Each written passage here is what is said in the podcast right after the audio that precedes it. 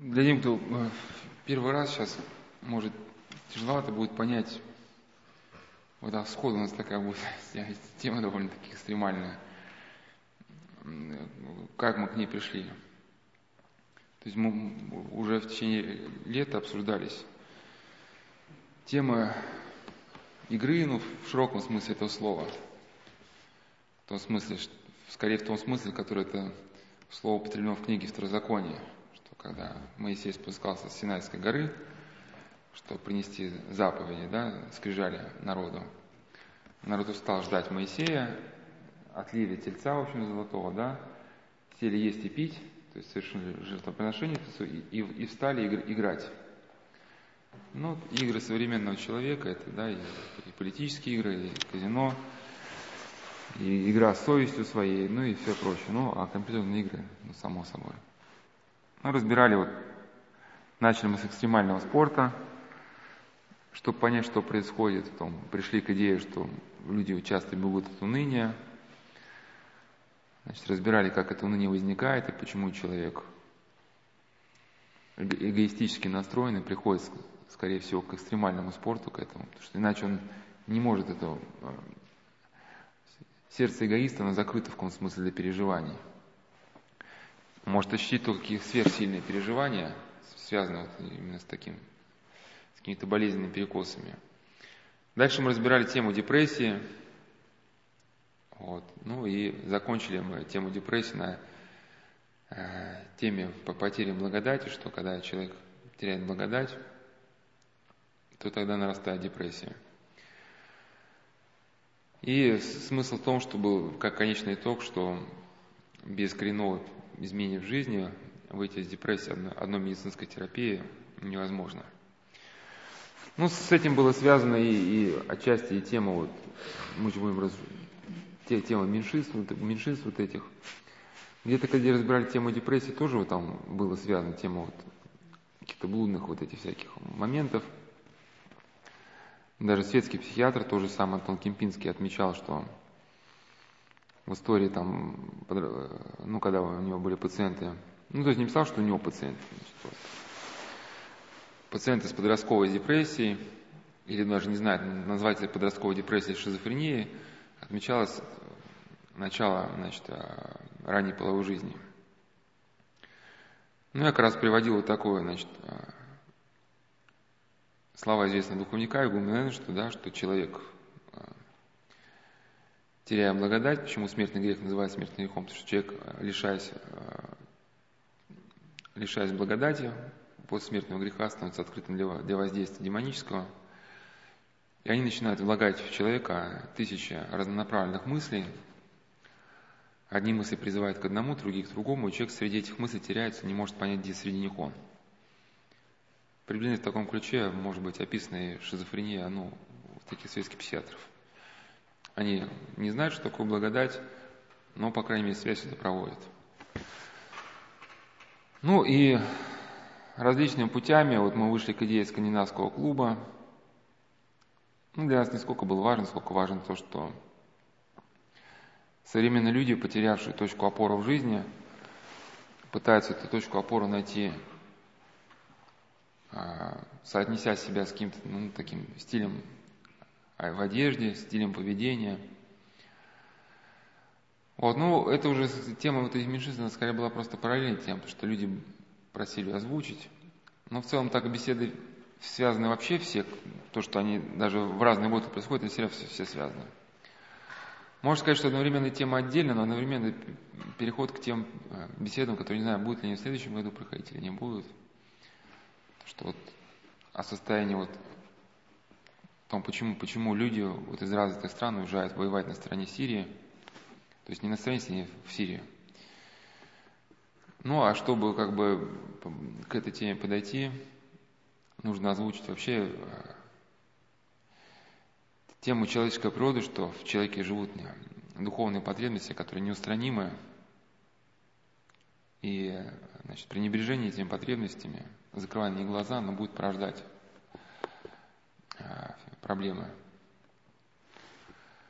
Ну, в общем, как эту беседу сейчас увязывать с другими лекциями, сейчас подробно разбирать не будем. уйдет дополнительное время на это. Просто тем, кто пришел тут только сначала, чтобы им может, сходу показаться несколько удивительно, что значит сразу, сразу такая тема прямо сходу, да. Ну, просто скажу, мы к этой теме шли, эта тема связана как-то с предыдущими беседами. Пересказывать эти предыдущие беседы возможности нету, поэтому если у кого-то есть желание, может просто послушать. Но сегодня у нас, в принципе, предполагает, что последняя беседа в этом сезоне. Дальше я не знаю, будут ли эти беседы вообще или, или их не будет. Обещать ничего не могу. Но сегодня, сейчас уже хотел поговорить непосредственно как вот продвижение вот этих гендерных идей связано с идеей манипуляции сознанием. А для чего мне все это нужно? Для того, чтобы как бы у человека картина восстановилась, что тот человек, который вовлечен в этот процесс, который на определенном жизненном этапе, ну, как говорится, сменил ориентацию или готов это сделать,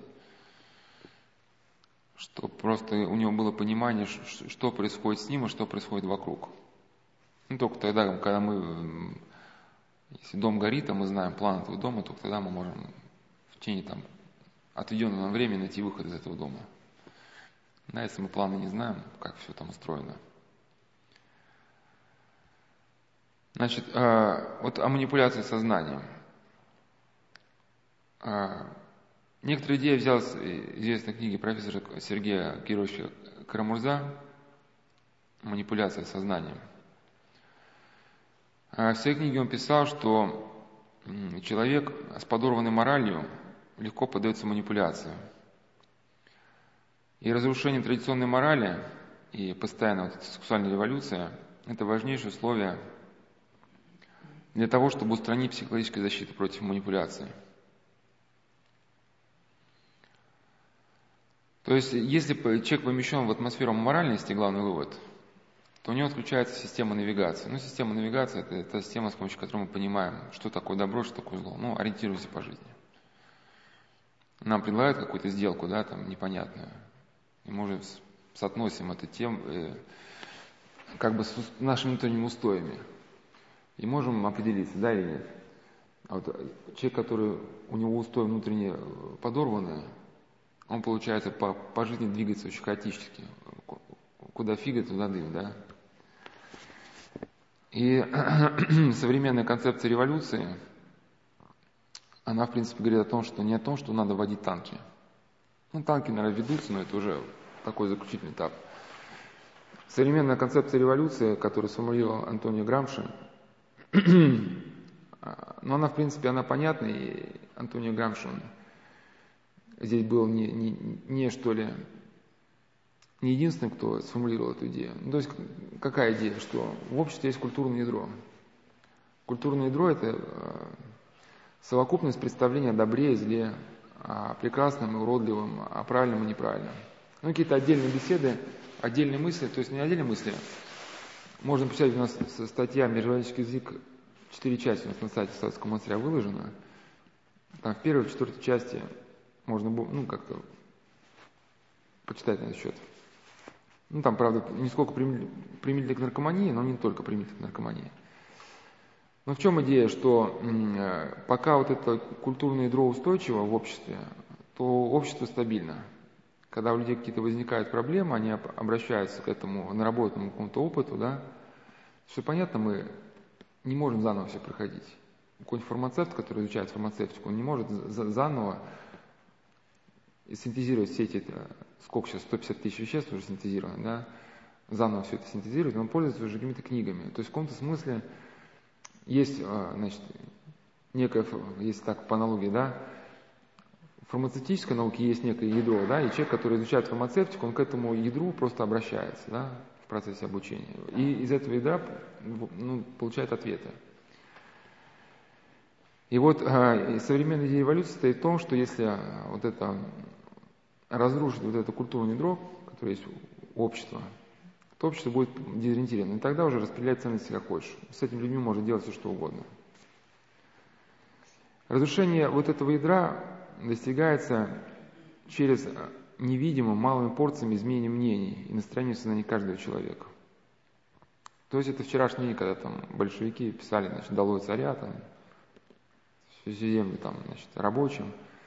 Ну, это такие, как бы, прямолинейные лозунги, да. Сейчас э, культурный ядро разрушается, то есть, если так, своими словами, то есть, если мы понимаем, что культурное ядро – это совокупность представления о мире и человеке, добре и зле, прекрасном и отвратительном, оно включает символы, образы, традиции, знания и опыта многих веков. Значит, пока это ядро стабильно, в обществе имеется устойчивая коллективная воля, направленная на сохранение существующего порядка. Подрыв этого культурного ядра и разрушение этой коллективной воли – условия революции – Условия революции, это молек... как называется, Антоний Грамшин, молекулярная агрессия в культурное ядро. То есть это огромно, как, как эта агрессия совершается? Через создание огромного количества книг, брошюр, журнальных, газетных статей, разговоров, споров, которые без конца муссируют, в принципе, одни и те же идеи, но в своей гигантской совокупности образуют то усилие, да, из которого рождается коллективная воля, ну, уже другой направленности. Понимаете, да?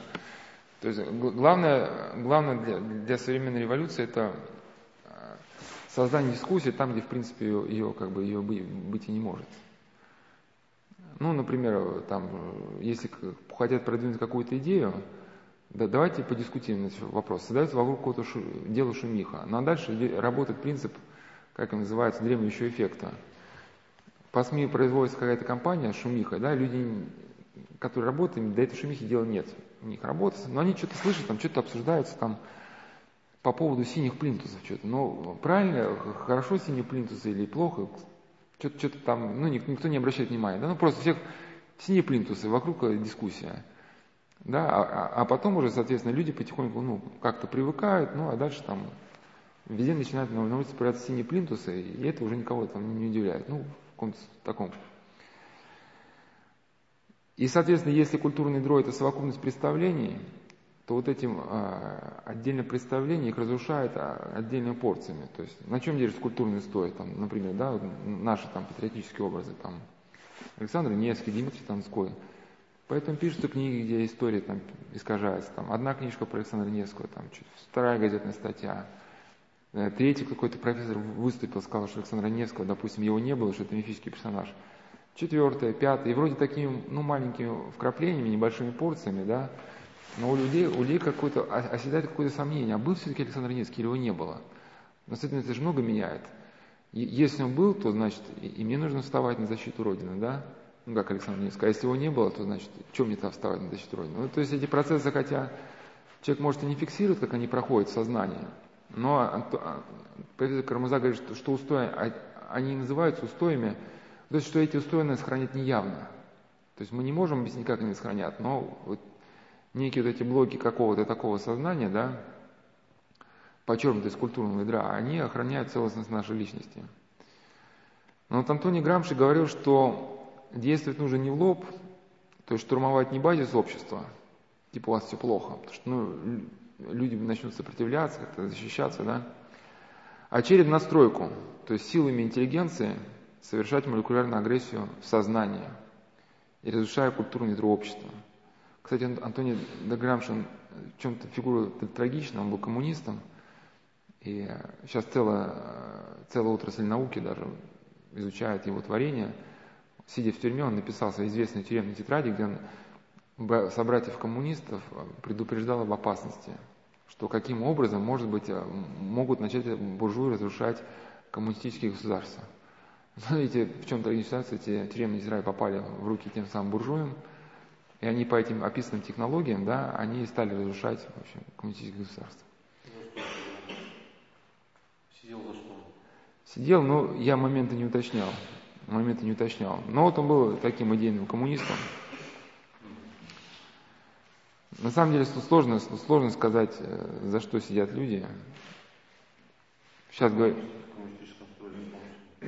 Очень сложный вопрос. Сейчас, сейчас, сейчас даже говорят, сейчас некая мода пошла э, заменять заказное убийство на, на, на какие-то тюремные сроки с конфискацией.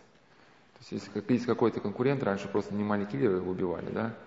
Сейчас его просто сажают в тюрьму, ну, по, по каким-то предлогам. Поэтому за что сидел человек, это очень сложно. Ну, нельзя говорить, да, с умы и тюрьмы не зарекайся. Ну, для нас, для нас сейчас, ну, я думаю, без труда интернет все знает, без труда можно этот вопрос выяснить. Для меня, для меня просто, если, если идея, в частности, просто его идеи заинтересовали. Значит, э, вот силами интеллигента совершается молекулярная агрессия. Если люди сбиваются с толку, подрываются культурные стои, то общество утрачивает способность сопротивляться. То есть э, успешным условием манипуляции является разрушение психологической защиты. Она держится на тех устоях. Да? То есть эта психологическая защита зависит от способности человека к критическому восприятию информации. То есть пока у человека есть шкала координат, это добро и зло, это прекрасно и уродливое. Ну, ты как художница понимаешь, да, у тебя есть там шкала координат. Тебе там сложно втюхать какой-нибудь там, не знаю, там, какой-нибудь там, вылили ведро краски на холсте и сказали, что это, значит, ну ты прекрасно понимаешь, что это просто ведро краски на холсте, да. Вот, но, но если, допустим, тебя с толку сбить, да, допустим, тебе достаточно долго убеждать, что это ну, нечто прекрасное. А, принцип состоит в том, что воздействует на обыденное сознание, повседневные маленькие мысли среднего человека – то есть неустанно повторяют одни и те же утверждения, чтобы не привыкли, стали принимать не разумом, а на веру. Подготовка к манипуляции состоит не только в том, чтобы разрушить какие-то представления идеи, а, но и в том, чтобы создать э, новые идеи, желания, цели. Но и даже, в принципе, конечная цель не это. Конечная цель – это вызвать сумбур в мыслях, сделать мысли людей нелогичными и бессвязными – и самое главное, заставить человека усомниться в устойчивых жизненных истинах. То есть то, что казалось ему очевидным вчера, перестает быть очевидным сегодня. При этих условиях человек становится беззащитным против манипуляции. Профессор Камурза очень э, интересно даже объяснял, значит, каким образом э, разрушалось мировоззрение Европы. Он сказал, что манипуляция, в частности, в Европу удалась, когда с Европы был снят э, пояс защитных символов. Ну, то есть пока еще христианская церковь была хоть как-то представлена,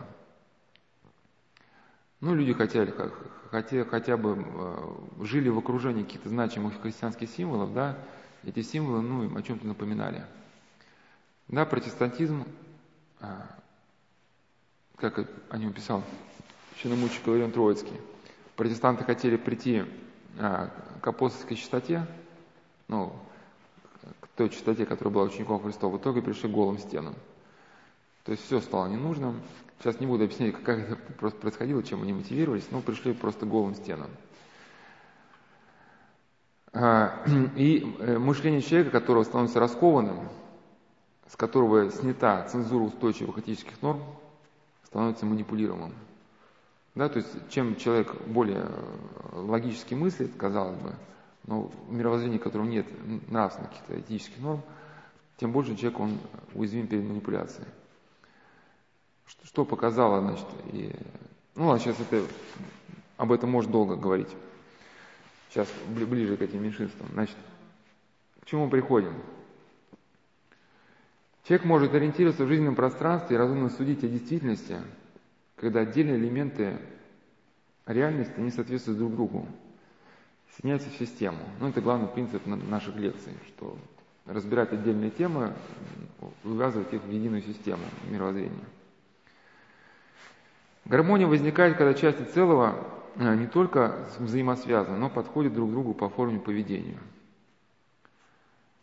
Ну, например, что такое, вот, например, э, ну, вот когда горит здание, и человек видит, что люди бегают, ну, бегают, тушат пожар – у него понимает, выражается понимание, что люди действуют адекватно в текущей ситуации, да, и как-то э, эта ситуация не хаотичная. Э, мышление человека начинает разрушаться тогда, когда он видит ситуацию несоизмеримую. То есть возникают, как назвал профессор, обширные, обширные зоны хаоса. Э, возросшие, возникает несоизмеримость частей, так что связи не могут и восстановиться. И вот он приводит фильм, который сейчас в части разберем, «Город Зеро», где показано, как простого советского человека, инженера Варакина, В два счета выбили из колеи, довели до погибели, поместив в 3-4 абсурдные ситуации. Он просто не может в них ориентироваться. Кстати, один из принципов концентрационных лагерей. Там значит, описывается ситуация, что ну, военнопленных чехословаков, кажется, в одном из концлагерей, поместили в привилегированную зону, ну, где там улучшенное питание, меньше работ, ну, по лагерным меркам лучшие условия. Они там прожили месяц, потом через объяснение причины, вообще ничего не объясняя, перевели в самую, в самую худшую роту, где самая тяжелая работа, самые худшие условия. Еще через месяц вообще без всякого объяснения причины опять переводят в привилегированное положение. И люди, ну, то есть они не успевают адаптироваться, не могут понять, что происходит, да? И таким образом выбиваются с колеи и быстро погибают. То есть, как, когда для простого человека создается ситуация, когда, например, дом горит, а он видит, что семья садится за стол, справляет им, им, им, именины, да, там какие-то разговоры, он не может понять, что, происходит вообще, да. А, ну, и мы видим, как вот эта проблема меньшинства, она связана с этой, с, с этой ну, идеей несоизмеримости, да, как то же самое, этот, эм, как я цитировал, то ли Стив, то ли Скотт Лавли, он об этом говорил, что какие-то, например, э, общества по борьбе за права человека, которые отстаивают идею этих меньшинств, да, ну, заявляют о том, что они борются за права человека, хотя по всему миру, да, мы видим, что там беженцы, там люди гибнут от голода, не получают медицинской помощи, подвергаются преследованиям, да, значит, он, если у вас есть свободные средства и силы, он, деятельность, ну, колоссальная, да, развивайте деятельность по защите прав человека. Да, и, и вместо решения каких-то, ну, реальных проблем, да, защищает, защищает ну, деятельность каких-то вот таких групп. Значит, как вот этого инженера Варакина,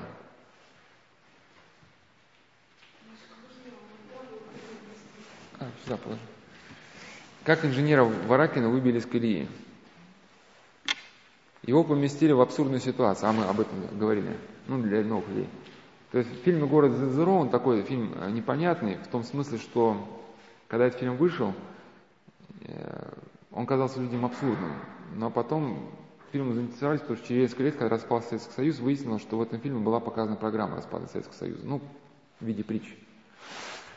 То есть Советский Союз это был под видом значит, инженера Варакина, который играл Филатов. И непонятно, то ли это была программа действий описана, то ли это было предупреждение. Но тем не, тем не менее, значит, Варакин приезжает в город Зеро и идет по долгу службы, значит, например, к директору к одному. У него сидит голая секретарша. И ну, для советского служащего, чиновника, на голая секретарша это вообще нонсенс. И он уже там выбит из колеи, он к директору обращается, говорит, знаете, у вас там секретарша голос сидит. Директор такой, голос секретарша? Да вы что? Выглядывает такой, и правда голая. А, так э, какой у вас вопрос? И, и, и, то есть, и, и все происходит дальше, как будто ну, ничего не произошло такого, нет ни, ни, никакого криминала в этом. И вот этот э, вопрос директора, он выбивает Варакина из колеи. Да, то есть, то, с одной стороны, он видит нечто абсурдное, но при этом все ведут так, как будто все нормально. Это одна из технологий, как я говорил, вот этих коллекторов, которые выбивают долги из людей. И один из принципов вот этого сбора долгов – это помещение человека в установку нетерпимости. Но помещение в установку нетерпимости разными путями достигается. Один из них, что вокруг человека через постоянных людей создается обстановка ну, какого-то сумасшествия. Что вокруг человека, которого они хотят довести до кризиса такого психологического – начинают возникать люди, которые совершают вообще неадекватные поступки. Но при этом другие люди вот эти неадекватные поступки воспринимают как норму. Соответственно, у этого человека, который в эпицентр взрыва поставлен, у него возникает ощущение, что это он безумный. Понимаете, да? Что это я ненормальный. И он тогда уже, ну, как бы предполагает, что он, когда он начнет сходить с ума, он заплатит любые деньги, да, только, только отстаньте от меня. Значит, э, что разрушает сознание? Впечатление общего, негласно уговоренного абсурда, при котором средний нормальный человек теряет почву под ногами и начинает сомневаться именно в своем разуме. Ну вот несоизмеримость частей, как писал значит, один из публицистов, фантасмагори... ну, фантасмагоричность телевизионных сообщений, это, например, в центре Москвы танки стреляют по парламенту. Ну да, это же так, если вдуматься, как бы, да, что значит, органы власти заехали танки, начали шмалить туда, да. Размываются границы реального и иллюзорного. Когда человек поражен, он открыт для воздействия извне. То есть он пытается эту ситуацию осмыслить, это в принципе дзен-буддийская каана. Дать человеку неразрешимую загадку, чтобы он, задумавшись на ней, а, в момент максимального, максимального напряжения на загадку, которой нет решения, человек открывается для воздействия извне, в этот момент, ну, как они считают, на человека находит некое озарение, но манипуляторы знают, что в этот момент человек может захватить. И то самое озарение, которое ищет дзен-буддист, на самом деле это захват личности демона. Вот этот принцип дзен-буддистской каны мошенники часто используют. Значит, э, и что получается? Э,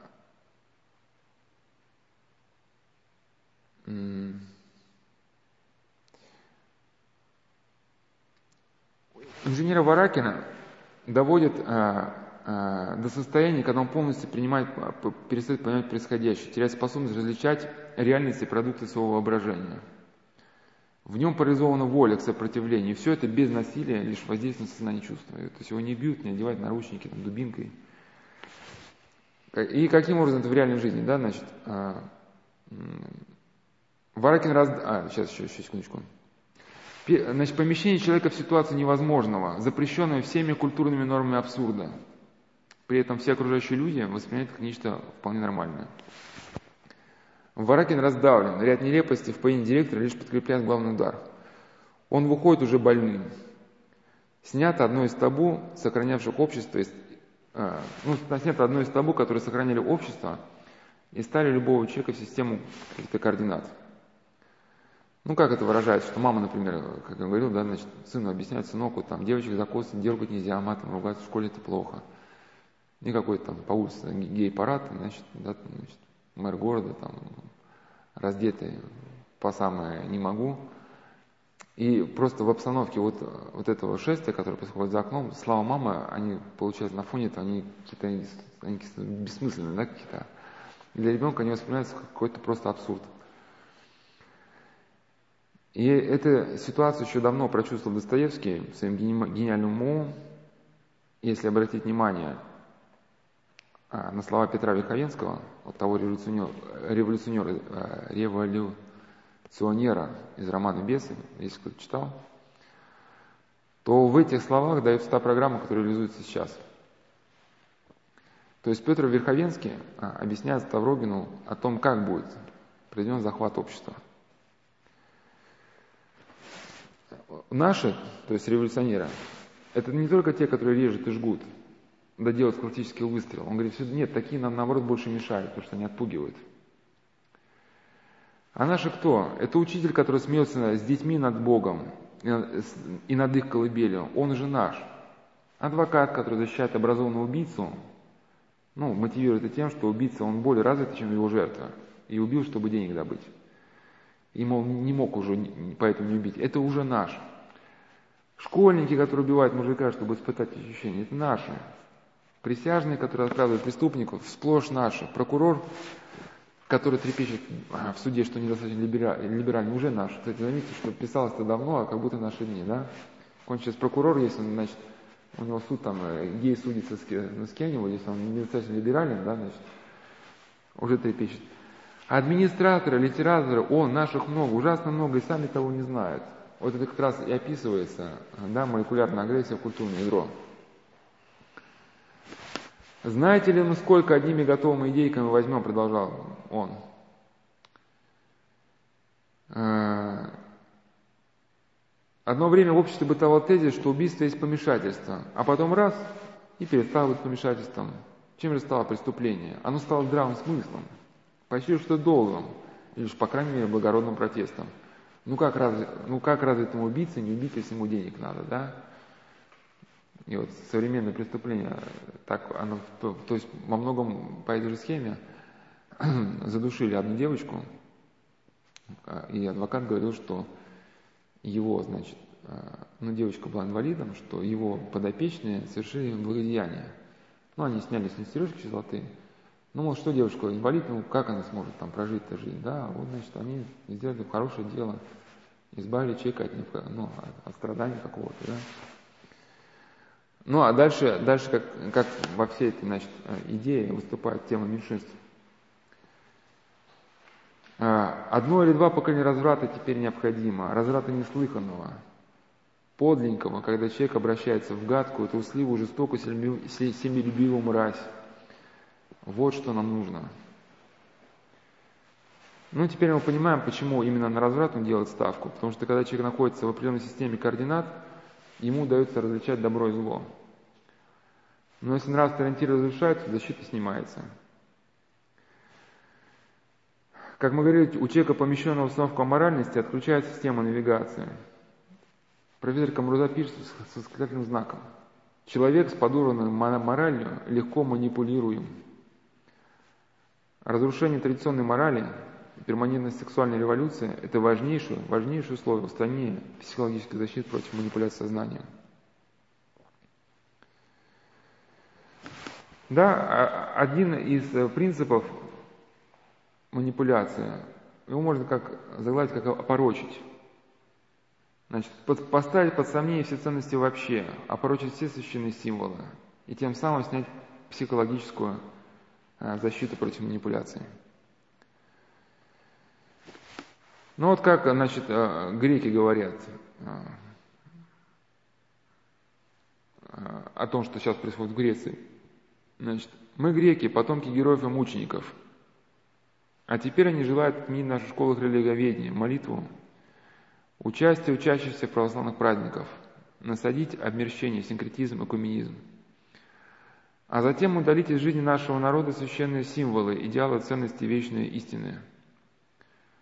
Параллельно с принятием антихристианских законов разрушается семья, людей ведут к скотскому, скотскому состоянию – размывается подлинная идентичность нашего народа. Греция дехристианизируется.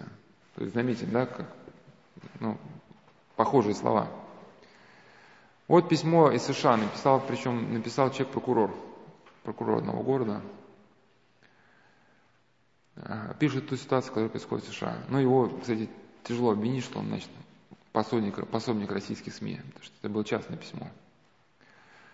К сожалению, большинство людей ведут себя так, как стадо баранов, и не в состоянии оценить то, что вокруг них происходит.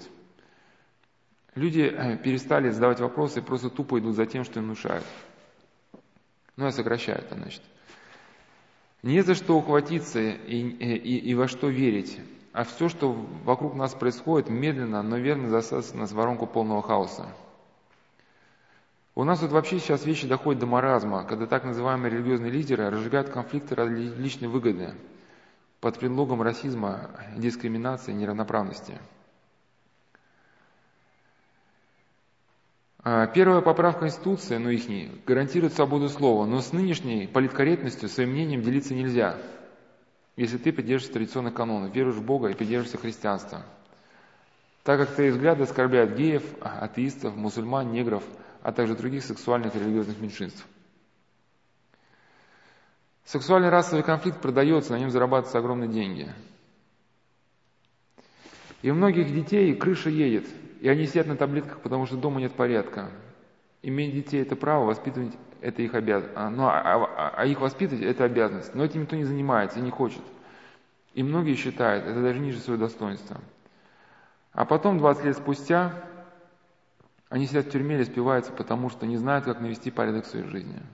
Ну, одна из идей этих бесед, это значит попытаться помочь какой-то порядок навести. Ну, вот известный такой, значит, человек, ну, наверное, слышали, может, о нем, Патрик Бьюкенен, это, значит, а, советник Рейгана,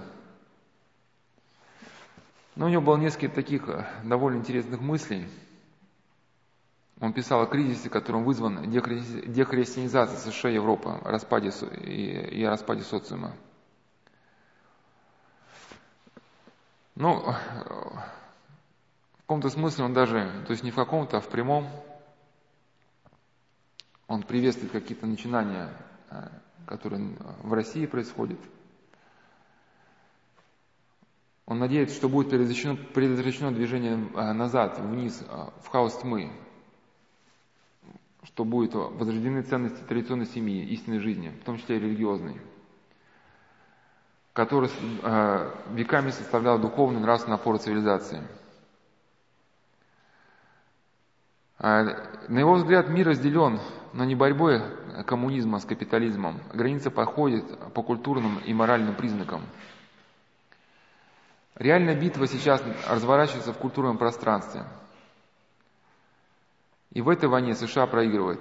В стране стали нормой разводы, вседозволенности, из публичного пространства изгнан Бог, вера. Гомосексуализм и аборты стали правами, защищенной Конституцией. Вопрос для него сводится к следующим. Если в обществе моральный кодекс, устои, традиции, границы, без них общество рушится, что может привести к развалу государства в целом – вот там вот эта статья «Мировоззренческий сдвиг», там это основная идея. Кстати, вот основная, основная идея вот да, это как разрушение мировоззрения приводит к распаду общества. Может даже тут в качестве аналогии употребить шизофрению, что да, в стане шизофрении человек свои идеи не способен поместить в какую-то четкую иерархию. Для него идея обладает равным смыслом. Ну, такой классический пример, когда человек, это реальная история – Прилетел в Кубу на две недели, и он со своим товарищем стоит в аэропорту, спустился с трапа, и такой спокойно достает из кармана нагрудного загранпаспорт начинает разрывать. И когда он рвет, у него и не доходит, что он делает, такой, а, смотрит, а, а руки тоже делают. Да, соответственно, вот, ну, если у нас, мы, допустим, оказались на Кубе, но если у нас работает система координат, у нас возникает идея, а может разорвать паспорт, кинуть на ветер, это так круто, типа, да, там, по ветру полетят там кусочки паспорта. Ну, Но мы помещаем систему координат. Мне на работу нужно приехать там через две недели. У меня заканчивается отпуск. Восстановить свой загранпаспорт, находясь на территории Кубы, мне там понадобится там, время, деньги, и всякое не успеваю к своей работе. Да? То есть, как минимум, я не могу разорвать свой паспорт, потому что не успею к работе. Там, потеряю работу, мне там, ну, мне там деньги нужны. Ну, и человек принимает решение не разрывать свой паспорт. Да, в состоянии шизофрении все мысли, они равны, как Экзупери писал. Ну, что есть хорошая идея, но, но, но не все целиком, а, ну, ну не все одновременно. Да, и вот когда в обществе рушатся границы, вот все идеи начинают возникать одновременно. А, уходит четкая э, точка зрения на добро и зло с позиции морали, традиции и веры.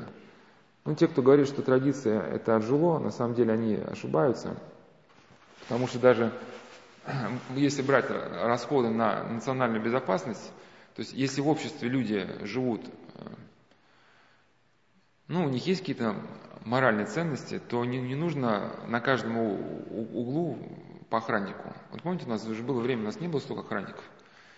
Сколько сейчас тысяч молодых, здоровых парней работоспособных заняты просто тем, что сидят просто, ну, просиживают штаны в магазинах, да, просто. Ну, просто они просто там как бы контролирует безопасность. Ну, и общество стало беспредельным. А, до тех, до тех пор, пока как бы, ну, есть в обществе понимание того, что не надо беспредельничать. Нет таких колоссальных а, расходов а, на безопасность. Ну и э, да это много там просто, я сейчас не буду говорить про совесть, что на самом деле вот эта категория, хотя над ней смеются некоторые юристы, говорят, что совесть категория не юридическая, на самом деле многие процессы в обществе они не регламентируются ну, написанным каким-то кодексом. Невозможно все в жизни ну, прописать.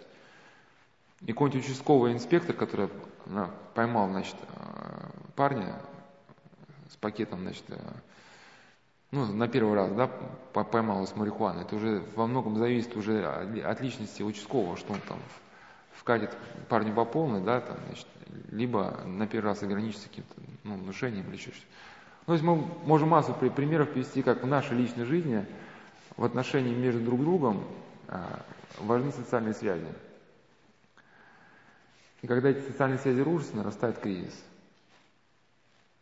И, как писал Карамуза, Запад втягивается в то, что социологи, исследователи окрестили молекулярной гражданской войной.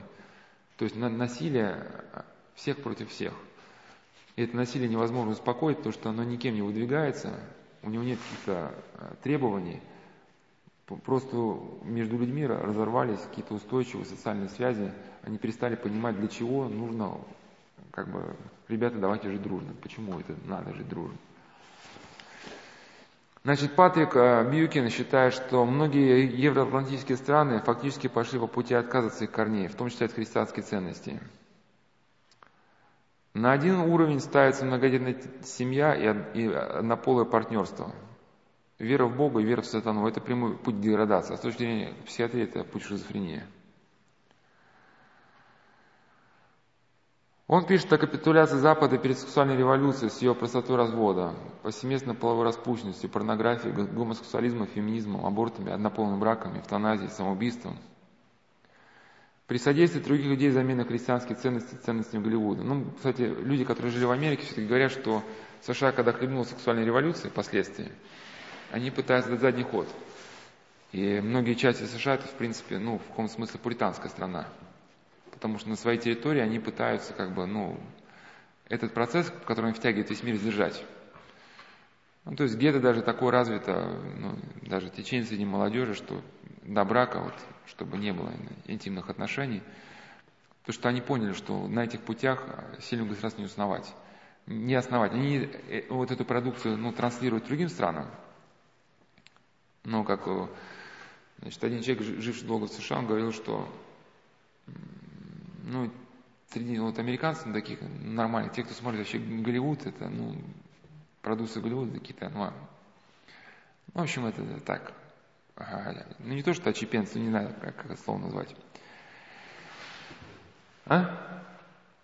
Ну, в общем, это не норма смотрения Голливуда, то есть они эту продукцию поставляют всему миру,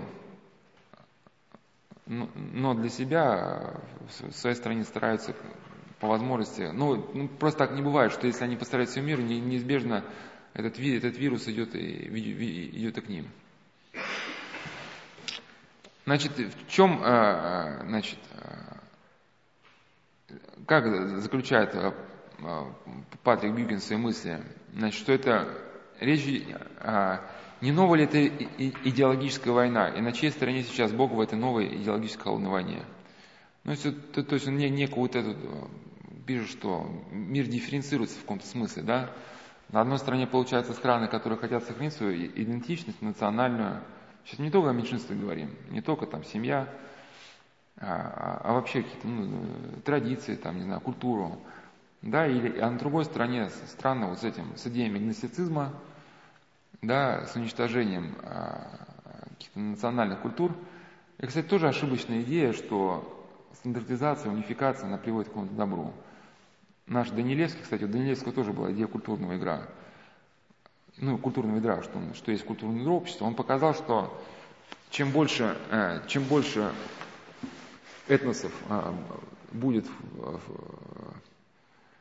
ну, я где-то, может, так коряво изложу, в общем, чем больше этносов будет включено вот в общее, будет плавиться в общем тигле какого-то государства, ну, при, ну, ну, в каком смысле, что ну, при взаимной какой-то ну, коммуникации, да, там, уважении, тем более э, государство будет обогащаться. Ну, это и Тростников, этот историк, который говорил, мне очень нравится. Он говорил, что а, от скандинавов а, русские переняли вот эту воинскую доблесть. А, у финнов, кстати, научились бане. Да, ну и, и то есть, если между, между народами есть единство в главном, то э, отдельно, отдельно, отдельное различие народов, они способствуют только взаимному обогащению, да? Потому что когда, когда ну, это зацикливается только вот исключительно на своем, и, и, идея собственной национальной исключительности, ну это как в психиатрии, сейчас мы чуть коснемся, когда дойдем к теме обнуления, начинается процесс обнуления. Э, я хотел бы вот идея Патрика Бьюкина значит, прокомментировать словами, но очень нигилистическая книга, правда. Э, ну, когда я просто готовился к лекциям по поводу ВСД, я их так и не провел. Ну, изучал различные источники, э, ну, не только научные, а где так или иначе эти темы поднимаются. И такую нигилистическую книгу в том числе там э, просматривал. Не буду говорить, называется, ну, то есть там, значит, была такая общность людей, они называли себя грибные эльфы, они там, значит, употребляли психоделики и в лесах участвовали в ролевых играх. Ну, там по мотивам, значит, Толкина, там, меч мечами. Ну, и у них по полной программе, значит, ну, грибные эльфы говорит сами за себя. Ну, то есть у них там битвы были-то не на шутку, они друг другу руки ломали, значит. То есть, ну, там у одного главного персонажа, у него меч был, это просто поручь от трамвая, обернутый в резину, ну, понятно, что такими садануть, да, там, значит, мало не покажется. Ну, значит, и там, э, хотя они себя причисляли, но они были нигилистами полными. Почему эту книгу хочу привести? Потому что э, в этой книге человек, хотя грубовато, но развивает такой стереотип, то есть основная эта идея, идея пропаганды каких-то отклонений, когда эти отклонения описываются, ну, мы разбираем тему лингвистического порода, описываются такими размытыми терминами. А, ну, помните, да, как заколоть, мы разбираем, что в средние века в Европе было принято, вот, в рыцарских романах об этом не пишут, но так вот побежденного противника, даже если он побежден не может стать, его закалывали. Ну, то есть победитель мог взять заколоть, там был стилет, ну, типа штырь такой, и либо в глазницу там пробивали мозг, либо под грудные пластины. И этот удар назывался актом милосердия. То есть, ну, это, и вот это, ну, сейчас 20 век так идет. Вот это, во Вьетнаме вот был язык организован, когда США вступили в Вьетнам, язык назывался вьетлийский. О чем была речь, что просто э, значит, страна должна была обеспечить поддержку вот этого вторжения в Вьетнам, да, что-то надо было народу показывать, но ведь не скажешь, что спалили две деревни напалмом, да, значит. Поэтому изобрели особый язык. Сегодня была проведена операция по умиротворению в такой-то деревне, в такой-то, значит, да. Операция по умиротворению. Были созданы там два санитарных кордона в такой-то области. Что такое санитарный кордон? Это там самолеты пролетели, распылили дефилянты, да, значит, там, после которых на этих территориях рождаются ну, люди, ну, у них там страшные вообще э, проблемы со здоровьем, ну, ну яды просто. Назывался санитарный кордон. Ну и, соответственно, вот эти все права меньшинств, они приблизительно таким же. Но вот в этой книге, там сказано грубовато, но по существу. Э, ну, если США говорят, что они гарант демократии, поэтому они защищают права, значит, да, значит, вот этот э, грибной эльф, один из лидеров этого движения, описывает, что прямо на поляну вышел худощавый тип средних лет, горбоносый, кучерявый. Он одет был в помпезные и странные одежды, но больше всего он, нас поразило, что он ярко наполнил себе губы и подвел глаза. На уши налепил кусочки пластыря, таким образом, несколько их удлинив. Ну, это типа, типа эльф. А, значит, а, а, значит, он был, слыл на всю Москву первейшим гомосексуалистом, но нисколько это не стеснялся, своих убеждений не скрывал. Ну, значит, между ними диалог происходит. А, значит, он себя э, несколько вызывающе стал вести, а грибные эльфы там такие ребята были, что на них где залезешь, там и следишь. Но они его мягко там, значит, дают ему понять, что ни время, ни место сейчас вести себя так вызывающе. Ну, там такой ну, диалог, да, такой жестковатый был. Я просто конец. Я предстаю в Ордене Света, сурово объявил э, Маковите. Я знаю, что ты говорил. Ложный наскойство свет выразил ему Крейзи, потому что ты, ну там, в общем, производишь все эти взаимодействия с мужчинами, да, и так далее. Каким образом наступает разложение общества? То есть для чего все это пропагандируется? Ну, сейчас я вот уже, под, сейчас подытожу сейчас и перейду к конкретной личности. Вот уже, в принципе, чуть осталось. А, один из исследователей современного положения в мире пишет, что да, мир стремится ну, к какой-то такой дифференциации на богатых и простых, то есть нанотехнологии будут обеспечивать а, богатым людям, которые способны, способны за это платить, продление жизни. Остальное человечество, лишенное государственной помощи, вследствие полного демонтажа социального государства, но он сейчас уже начинается, да, резко сокращает, превращает в послушную биомассу. Имплантируя мозг электронный чип, его ставят под тотальный контроль. Под видом гуманитарной помощи навязывают программу планирования семьи, распространение противозачаточных средств, аборт и стерилизацию. Его подвергают трансгенной мутации, наркотизации, гендеризации, лишающих его способности к деторождению и утверждающих культуру смерти. Ведь по данным американской статистики, каждый второй транссексуал кончает самоубийством. Это сейчас я потом вернусь, почему кончает самоубийством. Игумен Анатолий Берестов, а, он, а, каким он однозначно видел связь между блудом и э, наркотизацией. Через э, него прошло э, не одна тысяча людей, принимавших наркотиков. Он писал, что все, обратившись к нам по проблеме наркомании, вели блудный образ жизни. Подростки начинали с 14-16, а девочки с 12-13, реже с 11. Никто из молодых людей, подростков, не считал такую жизнь греховной. Большинство, удив... Большинство удивлялись, узнавая, что блуд и прелюбодеяние, и прелюбодеяние – это грех. В процессе реабилитации наркомании мало добиться прекращения приема наркотика. Это не есть исцеление. Рано или поздно греховная программа сработает. То есть о чем говорит, что нужно изменить мировоззрение человека.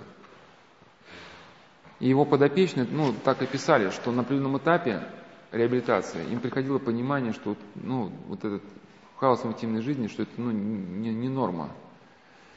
И если человек этого не поймет, он никогда не сможет э, выйти из реабилитации, ну, то есть войти в устойчивую такую какую-то реабилитацию.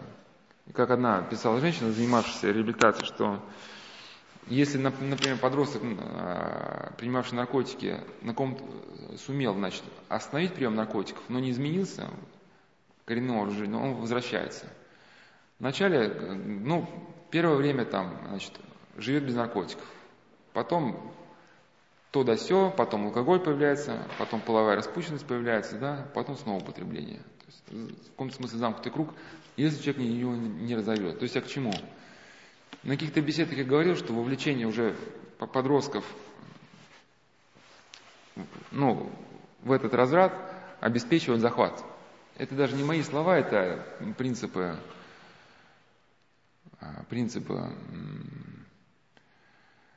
драг-маркетинга, который был сформулирован еще в 50-х годах, который, его принципы заключались в том, что не сколько а, наркотики рекламируются, сколько готовится поколение, способное принимать наркотики.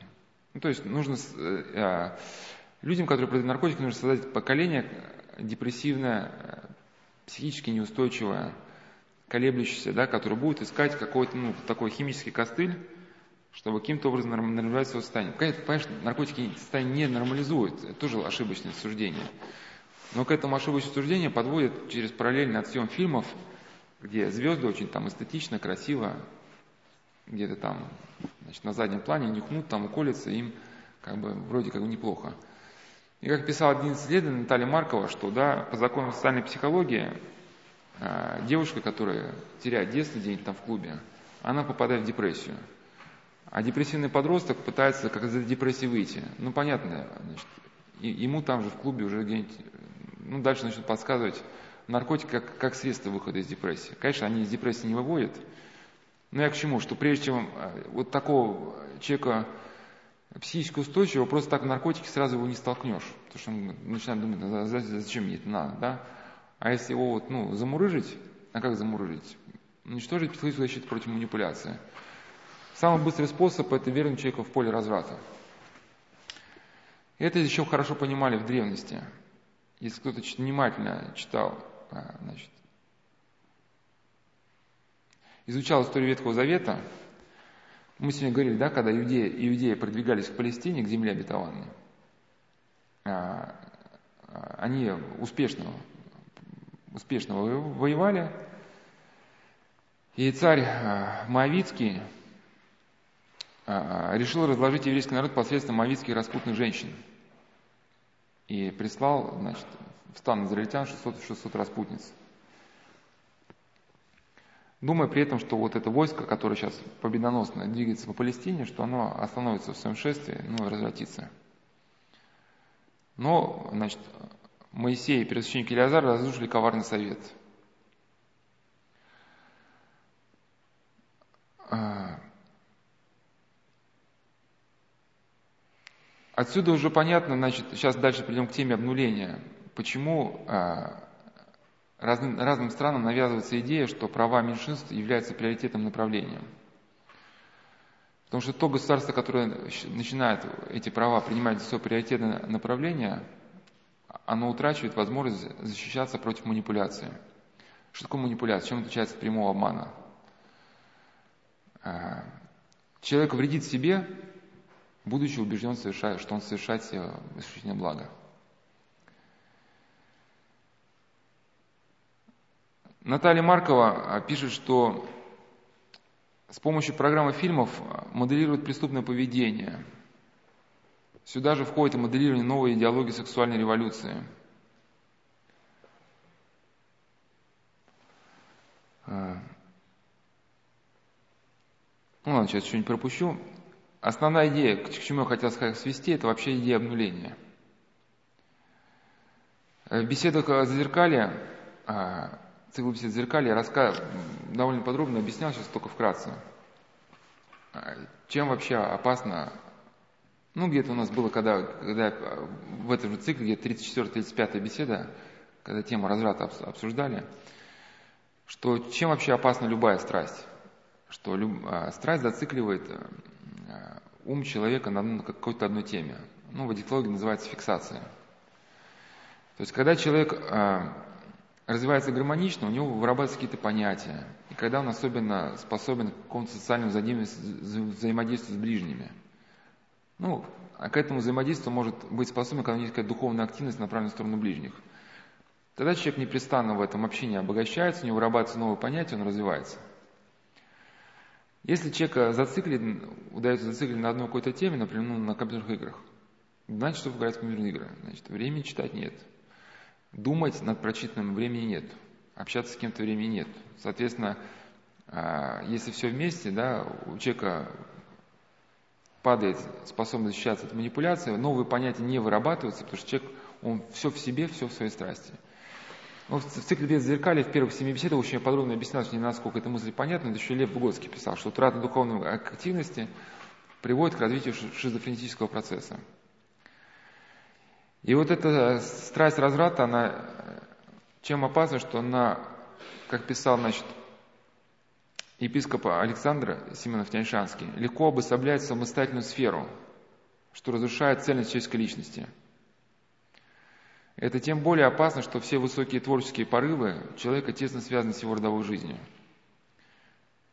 То есть, если человек зацикливается на идеях разврата, то какие-то здоровые идеи в нем начинают очень быстро раскудевать. Все его сознание начинает работать только в одном направлении. Протерей Сергей Подолев отмечает, что блудная мысль похожа на раковую клетку. Если позволить расширяться, она будет увеличиваться все больше и больше, в конце концов погубит личность человека. Человек будет думать только об одном, и голова не будет работать только в одну сторону. Все его мысли и душевные устремления направляются лишь к одному, и это нарушает и губит его цельность. Но это не только религиозные авторы. Это вот та же самая, тот же самый Короленко, академик Дмитриева. А, они писали, что азартные игры, влечение компьютером и прочие страсти не дают личности человека развиваться. А, хотя это моя мысль, я просто комментировал с помощью их. Фиксация на объекте страсти, пишут они, не расширяет, ограничивает свободу. Она высасывает, поглощает энергию, связывая силу, энергию человека с осуществлением однонаправленной активности. Реализация вот этого страстного желания лишает человека возможности формировать другие желания. К чему это приводит? Что человек, у которого вот, все сознание заточено на, только на одно, наш свет очень-очень сексуально озабочен, происходит некий эффект, который еще не буду подробно описывать, описываться в цикле беззеркалия, окружающий мир теряет свой объем, свои краски, он начинает восприниматься как плоский, серый, окружающие люди начинают восприниматься как Карл урода. Человек оказывается в таком поле, да, значит, мир серый, кругом меня Карл урода. Но вот если человек ввергается, да, вот, ну, то есть в какую-то страсть, в принципе, не столь важно в какую именно, а, то происходит этот процесс. Ну, а дальше идет то, что, в принципе, сейчас уже перейду, в принципе, к тому, ради чего этой беседы начал. А дальше уже начинаются те, те вещи, которые, может быть, какой-то светский психиатр уже и, и может и не поймет или не захочет принять, но тем не менее. Да, вся современная, ну, современная вербовка, она основана на, на похоти. Да, мы об этом говорили, что, что, что чтобы человека сделать, а, произвести захват личности, вербовки, современные спецслужбы используют как раз оккультные методики воздействия на людей. И вот древние жития, вот, где священномученик Киприан Карфагенский, прежде чем стать, а, ой, не Киприан, Карфа, э, священномученик Киприан, там, не, не помню, ну, в общем, который был чародеем до того, как стал христианином. Да, каким образом он пытался, значит, а, привлечь а, мученицу Истину, то есть юноша Аглаид обратился к Киприану, когда он еще был чародеем, что юноша, это, Аглаида, она, значит, не соглашается с его притязаниями, и он просил что Киприана, чтобы он сделал ее, в каком смысле, подготовил ее. И он послал демонов, чтобы подавить ее, ее волю. И в житиях были эти моменты, когда, ну, например, житие Якова епископа Низибийского, кажется, это было житие, рассказывалось про одного Кажется, это, ну, я еще не буду смотреть, по, по одному чародея, который делал так с помощью чар, что э, молодые девушки оставляли свои воспитанные семейства, убегали в какие-то блудилища. Это сейчас сплошь рядом происходит, да, кто уезжает в Сирию? А молодые московские студентки в том числе, которые, казалось бы, семьи благополучные, высшее образование, вот с чего ради он туда едет? Чтобы, чтобы захват личности удался, да, необходимо человека э, вернуть в, в, в, в, в какую-то деятельность, которая противоречит тем законам, на основании которых существует мироздание. Хочет человека принять или, или не хочет принять, но эти, значит, в, в этих законах э, нет идеи хаотического, хаотического вот, половой жизни. Но как живет современная студентка, да? это, ну, многие из них наркотики попробовали, ну, многие из них наркотики и не пробовали, но блуд для всех, для многих, по крайней мере, это почти что норма. Соответственно, если человек вот так, таким образом живет, он открыт для воздействия. И об этом э, можно судить по рассказу Паисия Афонского. Он рассказывал, что одна учительница э, влюбилась в ученика – но понятно, что он э, не отвечал ей взаимностью, потому что ситуация, она ненормальная. И она обратилась к колдуну. И он сказал, что, ну, он сказал, что я ничего не могу здесь сделать, потому что пока значит, мальчик чист, колдовство не может воздействовать. Но вот если тебе удастся вернуть его в какой-то ну, грех, ну что такое грех? Надо понимать, что грех это не, не нарушение некой писанной нормы. Кто-то придумал, да, и типа все. Грех – это то, то, что лишает человека благодати Божией. Да, и то, что разрушает связь человека с Богом. Если тебе удастся вернуть в грех, то тогда, значит, колдовство подействует. Но она стала ставить ему двойки, чтобы создать иллюзию того, что он плохо учится. Потом сказал, что тебе необходимо дополнительно заниматься. Пригласил его домой, но там, используя свои женские штучки, затащила такие его, значит, а, вступила с ним связь, и как только значит, он на это дал свое согласие, да, он стал открытым для воздействия. Колдовство на него подействовало. В чем это выражалось? Внешне, внешне оно могло быть даже диагностировано психиатрически. У мальчика стало развиваться то, что психиатры назвали бы апатико-абулический синдром. А, то есть он стал сохнуть на глазах. А, несмотря на то, что все анализы в норме, да, у человека пропадает аппетит, он не может есть, он лежит и не, не может двигаться, умирает. И вот по этому поводу она обратилась к старцу Паисию, говорит, помогите, спасите.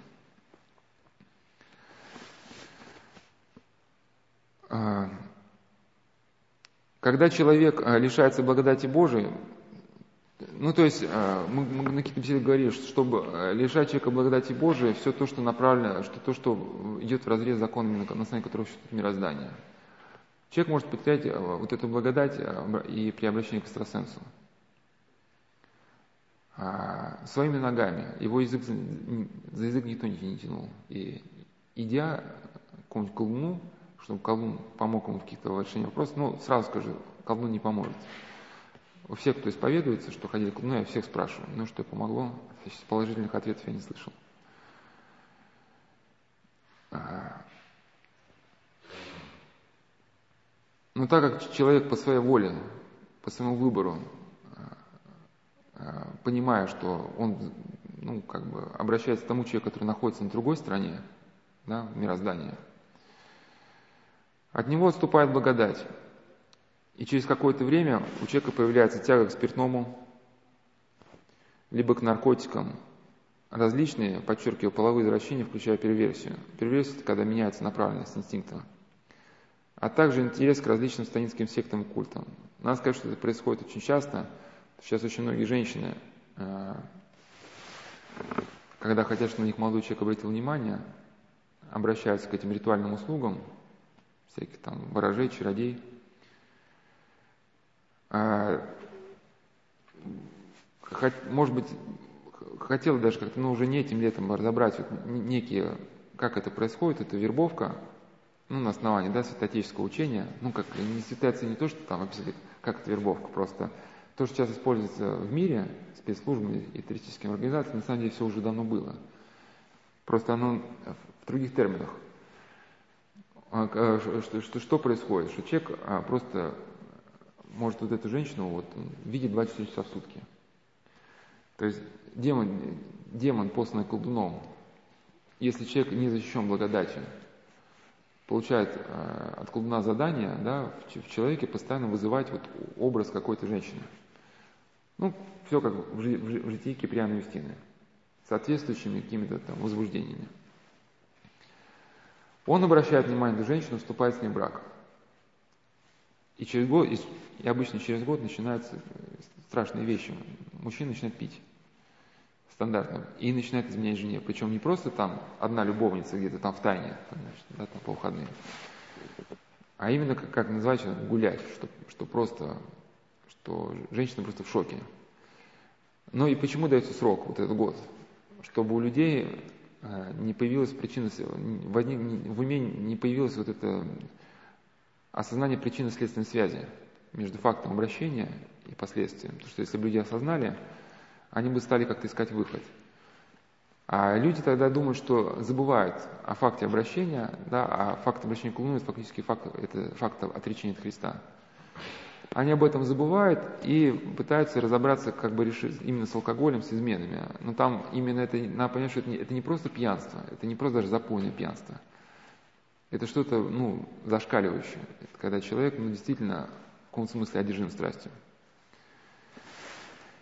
Как описал один эзотерик, а, то есть это подключение, да, подключение к инфернальному миру.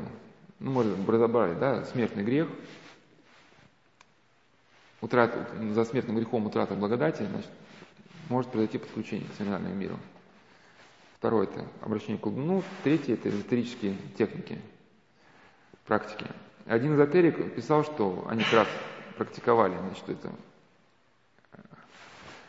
полное расслабление.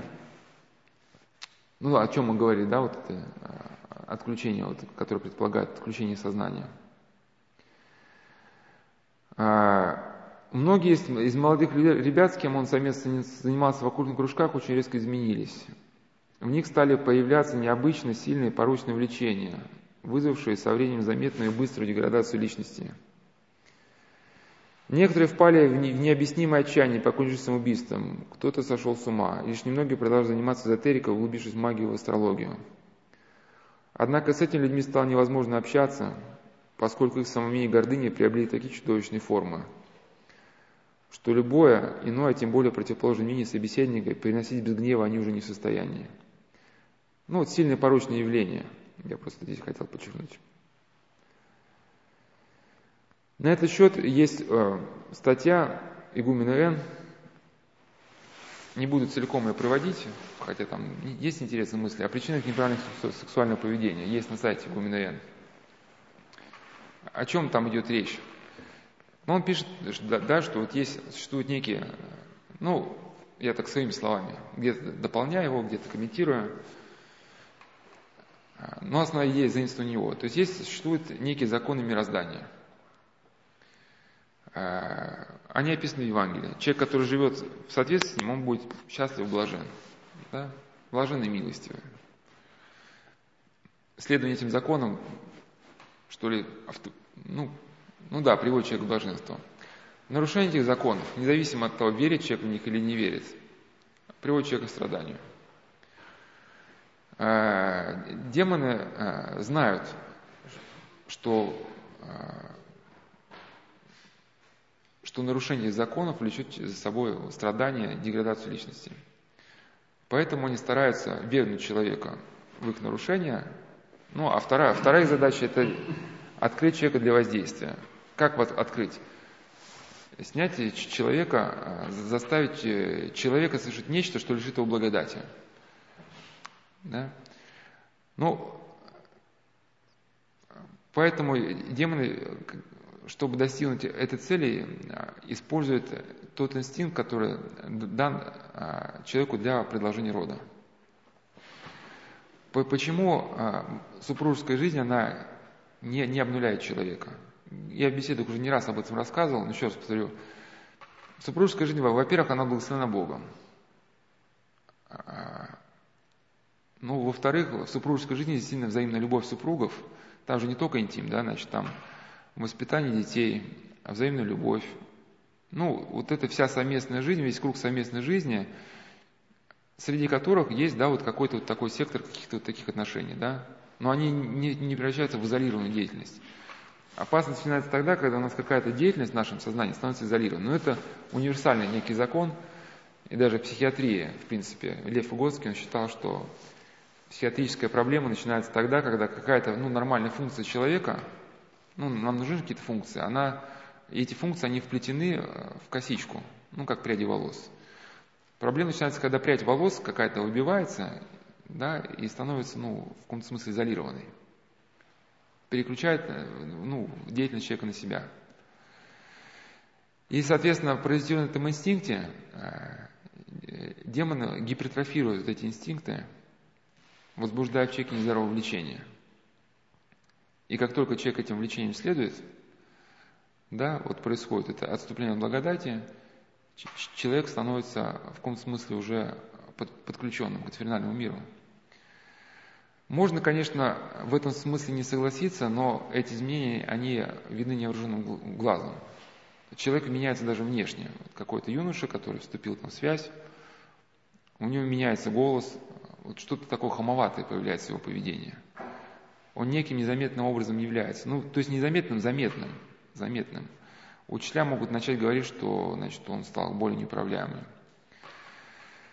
Трагедия, может быть, светских психиатров, таких как Кемпинский, что они очень примитивно при, принимают значит, э, вот эти аскетические идеи, как я говорил, что в свою книгу «Психология шизофрении» он открывает евангельским отрывком о Гадаринском бесноватом и говорит, что вот, мол, в древности считал, что шизофрения имеет какие-то демонические корни, но вот тут в таком-то веке, значит, такие-то авторы описали что-то там по поводу шизофрении – ну и поэтому от этой идеи отказывается. Ну, процессы гораздо, гораздо тоньше. И, как говорил известный духовник, что вот эта стадия Гудариска бесноватого, ну, это уже не, некая заключительная фаза. Да, есть промежуточная фаза, а, как, как это, демон иллюзии, это в основном боевики, ну, я в цикле без зеркаля рассказывал. То есть самая конечная стадия, такая человек уже не, управля, не может управлять собой, его сознание похищено в каком-то смысле. Телом управляли демоническое существо.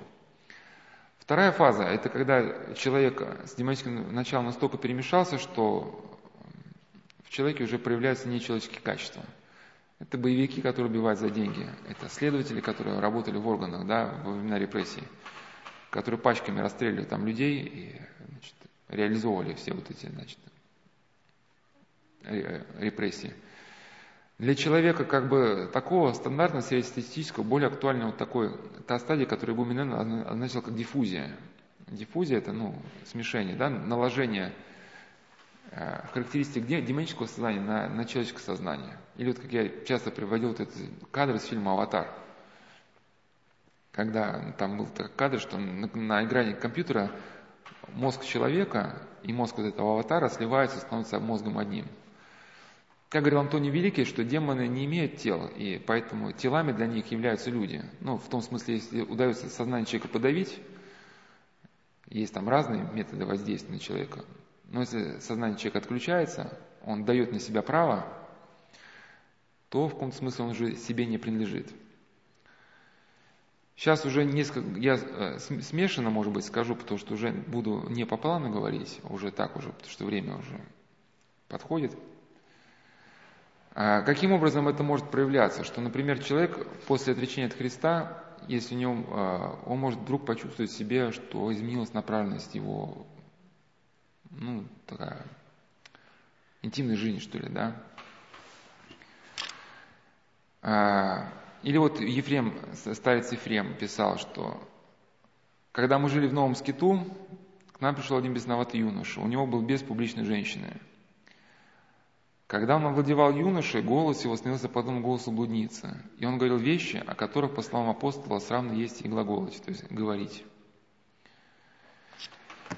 Как это проявляется в реальной жизни? Я вот в цикле бесед в зеркале рассказывал, что, например, один мужчина когда изменил своей жене, причем не раз, в его сознании появился некий комментатор. То есть в, его, в, в нем стала действовать некая сила, которая стала заставлять его выходить в интернет и вступать в интимную переписку с женщинами.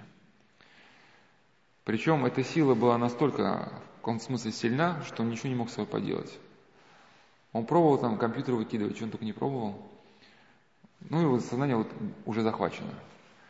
Причем, когда он э, переписывается, он говорит, что это, это вообще слова-то не мои. Говорит, я человек простой, э, ну, и я таких выражений даже не знаю. Но когда я, значит, у клавиатуры, я, ну, в таких прямо выражениях защищаюсь, что даже диву себе даюсь. Ну и, конечно, на, беседах про депрессию я рассказывал, что все это сопровождается, этот случай приводил, все это сопровождается, нельзя слово депрессия переводится подавление, что человек не, не, не испытывает себе радости в жизни. Вот вроде все есть, деньги есть, там, материальный достаток есть, но не может найти, найти себя в этой жизни, не может определиться в этой жизни. То есть, иными словами, иными словами, часто а, появление, появление вот таких гендерных каких-то вещей – в сознании человека, она может быть описана с, точки, э, с помощью психологического термина, называется синдром альтернирующей личности. То есть в сознании человека появляется некто, да, нек, некто иной. А, ну или, как говорят, что синдром двойного сознания. По поводу, кратко по поводу генов – да, насколько справедливо утверждать, что гены есть. На самом деле, как мы говорили, да, что бумага все стерпит, гены тоже. Все сегодня как раз читал Кемпинский, который так бодро отвергает религиозную постановку вопроса. Но взамен он как пытается выдвинуть какое-то свое объяснение, ну хотя это психиатром уровне, но тем не менее он, как один, один духовник сказал о подобных аргументах, что ряд недоказуемых предположениях. Он пишет, что о гипотетических, а, гипотетических предположительных гипотезах, да, ну, гипотезы какого-то рецессивного гена, то есть он не может объяснить, почему возникает шизофрения. То есть если он принимать и, и, идею генов, что там, например, у, у мужа была предрасположенность к шизофрении, и у супруги была предрасположенность к шизофрении, по идее тогда, значит, сто процентов там должен быть потомство, да, но, но почему не сто процентов? Потомство появляется симптомов шизофрении. Ну, сейчас про наследственность еще скажу. Ну, на самом деле, если копаться, я просто не копался. Я, во-первых, не ученый, и монах, и эта тема, она, понятно, не мой конек. Но в Калифорнийском а, университете на конференции значит, а, Американского общества генетики заявили, что а, гомосексуализм это неврожденное Наследственность и сбой в генетике человека на сексуальный выбор не влияют. Таков был вывод ученых. А они значит, объявили, что в эксперименте ну, принимало участие 47 пар близнецов. Близнецы обладают, понятно, генетической идентичностью. Если бы вот это гомосексуальные наклонности были бы связаны с генетикой, тогда понятно, что у двух однояйцевых близнецов тогда бы, значит, да, этот признак был бы. Но таких случаев оказалось не больше 20. Исследовательский центр Югов в Британии опросил 1632 британцев. 89% объявили, что их ориентация носит традиционный характер, 6 заявили о гомосексуальной, 2 о бисексуальной, 1 значит, процент людей не могли определить, 3 отказались значит, общаться. Оказалось, что чем моложе были респонденты, тем больше среди них было гомосексуалистов. А чем люди были старше, тем больше среди них оказывалось, ну, таких людей в каком-то смысле, да, как их называют обычных. Значит, ну, где тогда они все? Что, почему именно связан-то именно а, с возрастом? Так, у меня где-то про возраст был.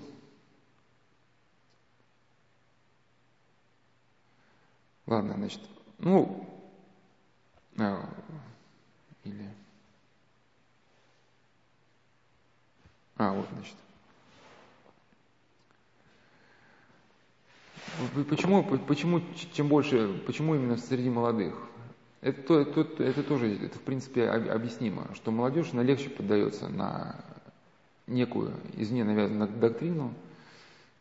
И это даже уже было в истории, что, значит, в Англии был период, когда в XVIII веке богатые англичане имели в обычае отправлять э, сыновей в гранд-тур, ну, то есть большое путешествие по странам мира – Э, считал, что отпрыски знатных фамилий наберутся за границу ума и вернутся домой э, людьми возмужавшими, помудревшими. Однако некоторые молодые люди, пишут в одной статье, возвращались не достигнув ни того, ни другого. Они привозили моду на итальянскую, значит, на, все, ну, на многие итальянские моменты, на азартные игры. Были веселы, легкомысленные, швыряли деньги направо и налево. Страсть к карточным играм, ну и особо манеру одеваться. Этих молодых людей прозвали, значит, макарони. Одежда и манеры Макарони вызывали у окружающих подозрения в гомосексуализме. Современник писал, в последнее время среди нас завелось некое существо ни мужского, ни женского пола, имя Макарони. Ну и к тому, что молодые люди, да, надеюсь, по миру переняли обычаи. Ну и то, что люди поддаются, ну это ладно, сейчас это в принципе идея понятна, что чем человек моложе, тем легче он поддается. Этот вопрос исследовала Наталья Маркова, она там, значит, изучала газетные объявления, когда изучала как раз идею продвижения субкультурных установок, она говорила, что многие люди, которые помещают в газетные статьи, еще ну, не, не идентифицируют себя как ну, состоявшиеся там, значит, такие эти, ну, а, а, гомосексуалисты, что ли, да, они, они просто выражают идею попробовать. Значит, э, второе, сейчас, секундочку, я вернусь.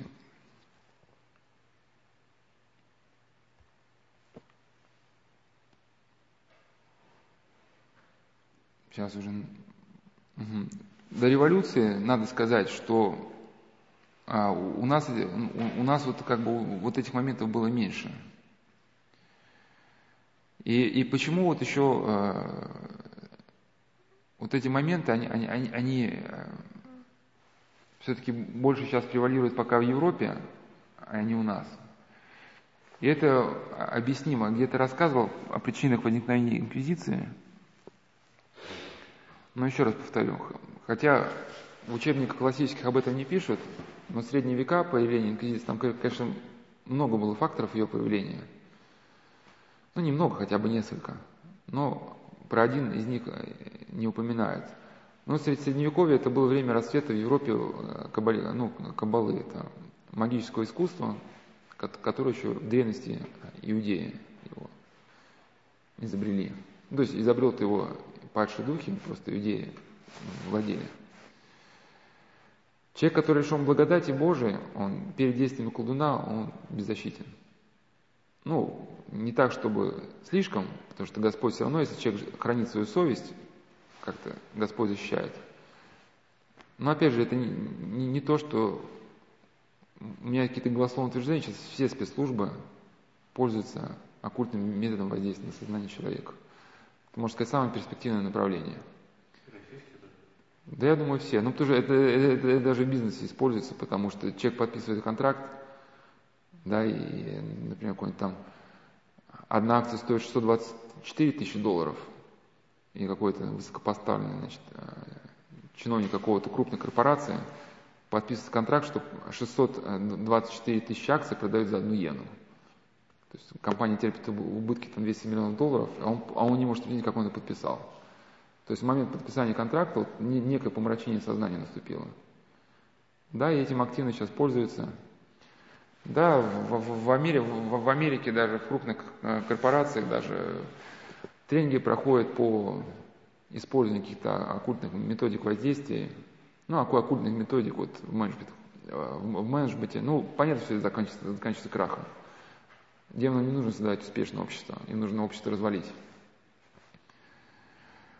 А, наличие инквизиции в Европе и отсутствие в России связано с темой благодатного экрана. Если, например, на какого-то европейца чувствовал на себе магическое воздействие, как оно может проявляться? Оно может проявляться как страшные телесные болезни, необъяснимые. Э, это не то, что это паранойя, ну просто, ну, например, грубо говоря, вот есть такая форма магического воздействия называется хомот, когда человек просто не может сходить в туалет. При всех внешних медицинских показателях все в норме, но вот он не может сходить в туалет и в страшных мучениях умирает. Да, ну или, или вот это апатика, булический синдром, когда человек просто сохнуть начинает. Ну и там они все-таки, э, или, э, ну, сейчас не будем подробно тему разбирать, но в общем, если человек, э, почему в России не было инквизиции? Потому что у людей была здравая обстановка вопроса. Люди думали, что если на меня пошло магическое воздействие, даже ну пошло. Оно пошло не потому, что колдун захотел, а потому что я где-то утратил благодать. Человек думал, где я утратил благодать, что я совершил в своей жизни того. Человек исповедовался в этом, да, там, молился, менял свою жизнь, начинал участвовать в таинствах. Благодатный экран, который был нарушен через его грех, восстанавливался, да, ну, колдун мог бы, может, например, дальше что-то пытаться делать, да, но так благодатный экран есть, человек уже не досягаем его влияния, человек даже живет спокойно. Да, так как э, таинство э, вследствие отделения католиков от Вселенской Церкви, э, таинства были изменены, догматы были пересмотрены, да, в принципе, литургия перестала быть литургией. Как мы говорили на беседах где-то, что из литургии был выброшен вот, самый, может, центр, кульминация, когда, где священник молится не с послания Святого Духа на вот эти дары, да, на хлеб и вино, чтобы Святой Дух предложил это хлеб и вино в тело кровь Христова. Соответственно, если этого момента нет, то остается вопрос, что же тогда остается литургией. Соответственно, а, нарушена э, способность человека приобщаться к благодати Божией через таинство. Человек открыт для воздействия. И вот эта открытость для воздействия, сейчас уже подскажу, главное, значит, она, она может выражаться в том числе не, не только как проявление каких-то а, вот этих симптомов, там, хомута или еще чего-то, в том числе и как инверсия. Инверсию у девочек, перверсию у мальчиков. То есть, когда, когда демон захватывает сознание человека, это может проявляться, в том числе, ну, как, как подавление инстинкта самосохранения. Как он говорит, что террористические организации этим активно пользуются.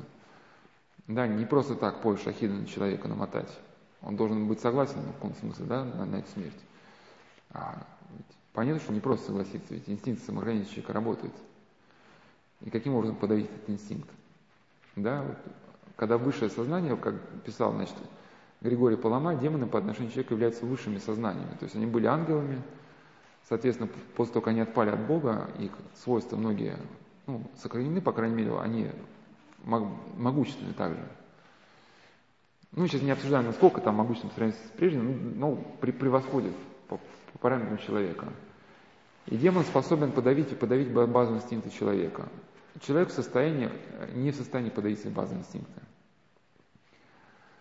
Даже академик Утомский, хоть кошки это не люди, но когда он проводил некие эксперименты, он, значит, кормил кошек бромом, ну, бромистое отравление, это, значит, когда там живое существо лежит, не двигаясь.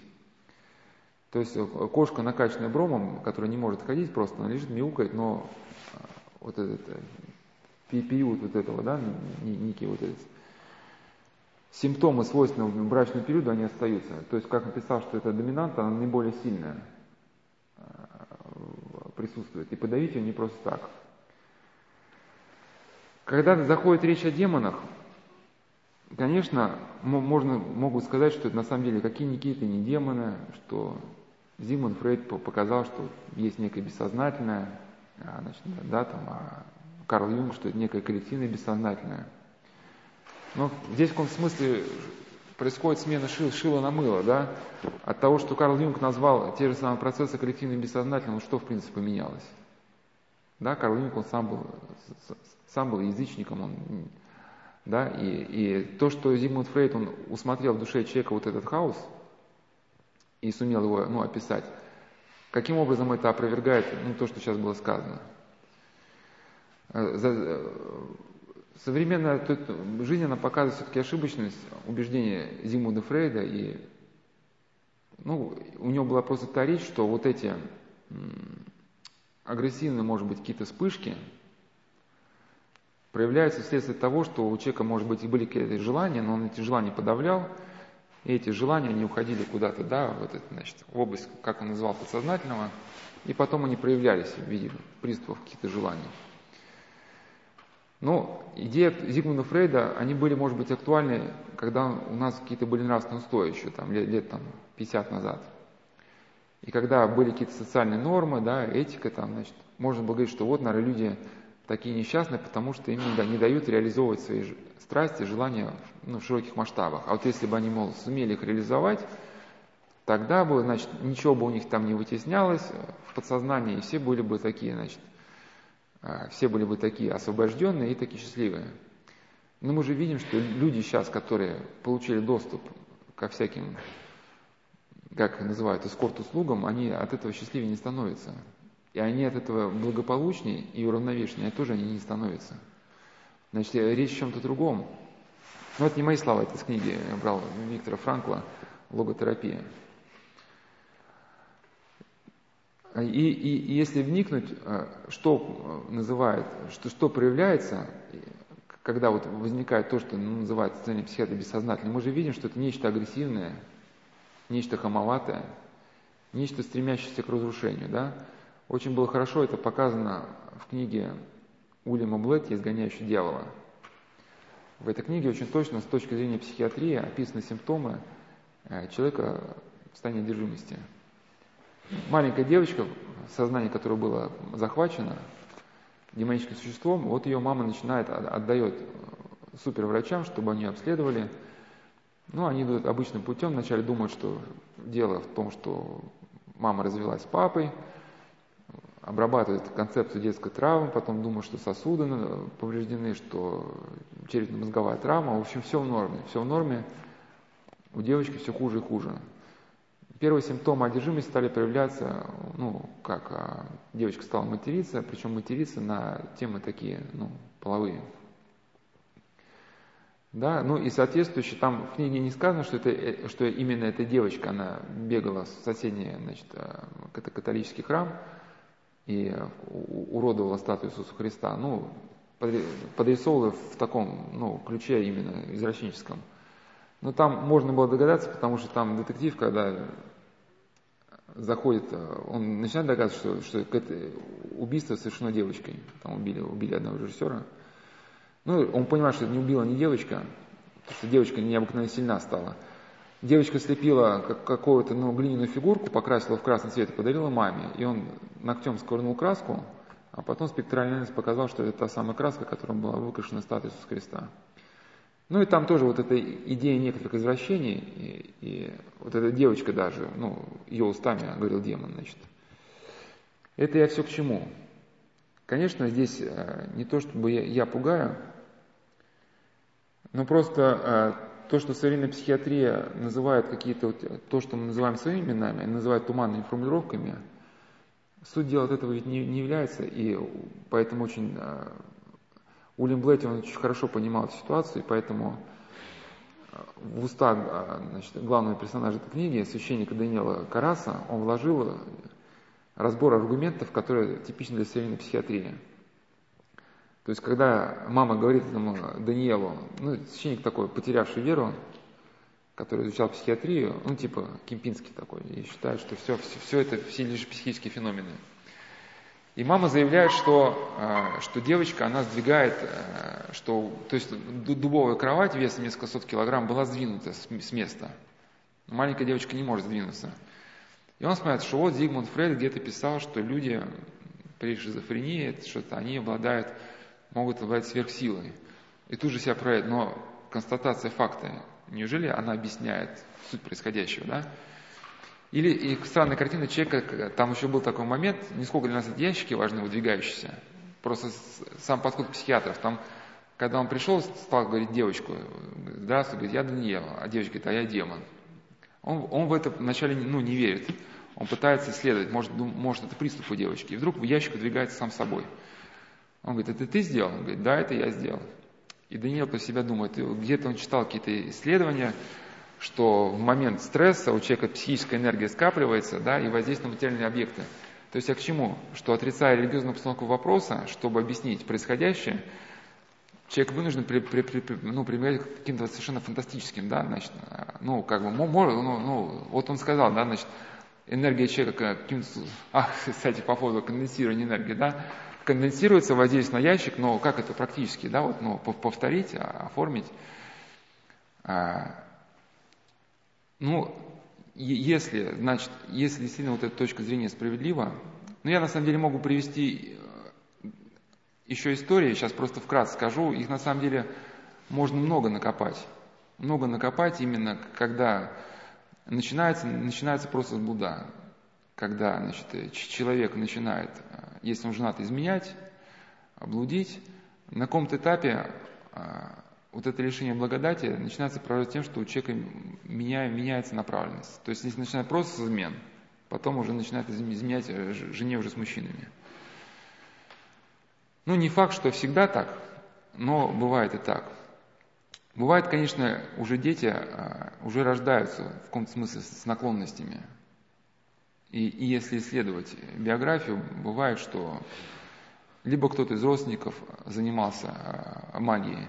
Здесь на самом деле то, что ученые э, говорят о генетике, оно в каком-то смысле оно не противоречит ведь э, религиозной постановке вопроса. Они говорят, вот мы там обнаружили, что у человека, которого шизофрения, но мы в контексте беседы, шизофрения это некая трансляция образа, да, когда человек открыт, что вот у него и бабушка была. Так это же не противоречит Опытные духовники знают, что если женщина занималась магией, ну то есть если, если человек вот эти симптомы ночного пробуждения, паника, вот, сенсибельность, сверхчувствительность, тревожность, э, то, возможно, вот, бабушка и дедушка по маме или материнской линии чем-то занимались. И часто бывает, что, что э, просто минуя второе поколение, то есть по какой-то причине, что еще их дети, может быть, еще не страдали, но вот внуки страдают. Да, значит, Господь сказал Моисею, что наказывают за грехи родителей ну, несколько родов. Конечно, эта фраза нуждается в объяснении.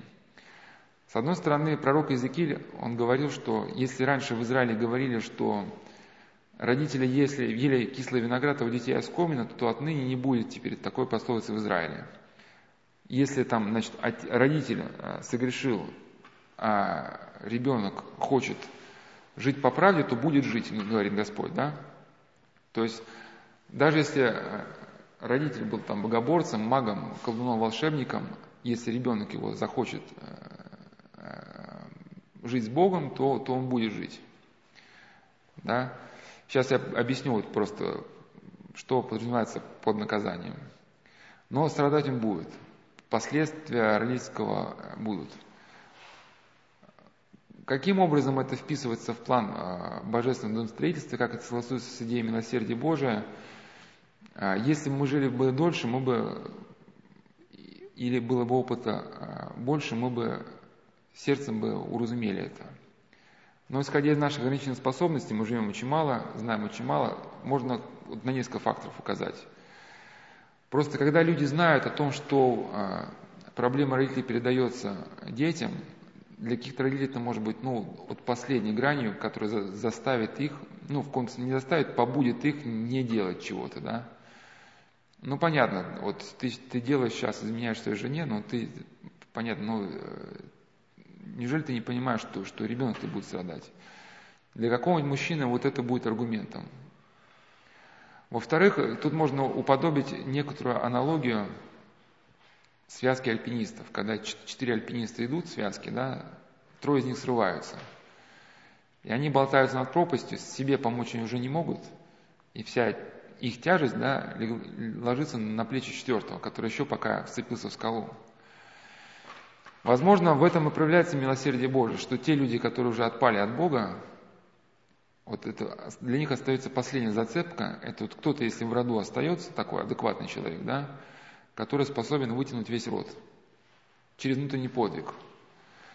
Просто такому ребенку необыкновенно жить, ему необыкновенно тяжело. То есть он испытывает какую-то тяжесть одновременно не только за себя, но и за всех. И духовные авторы приблизительно в этом ключе пишут и о Христе в Гефсиманском саду, что когда он молился в Гефсиманском саду, он ощутил весь ужас богооставленности все проклятие веков. То есть всю боль человека, всех людей, которые жили на планете Земля, от первого человека до последнего, да, вот все он как бы вобрал в себя, вот весь этот ужас, всю эту боль, всю эту чашу спил до дна. В каком-то смысле это испевает ребенок, чтобы собственным подвигом жизни вот это преодолеть.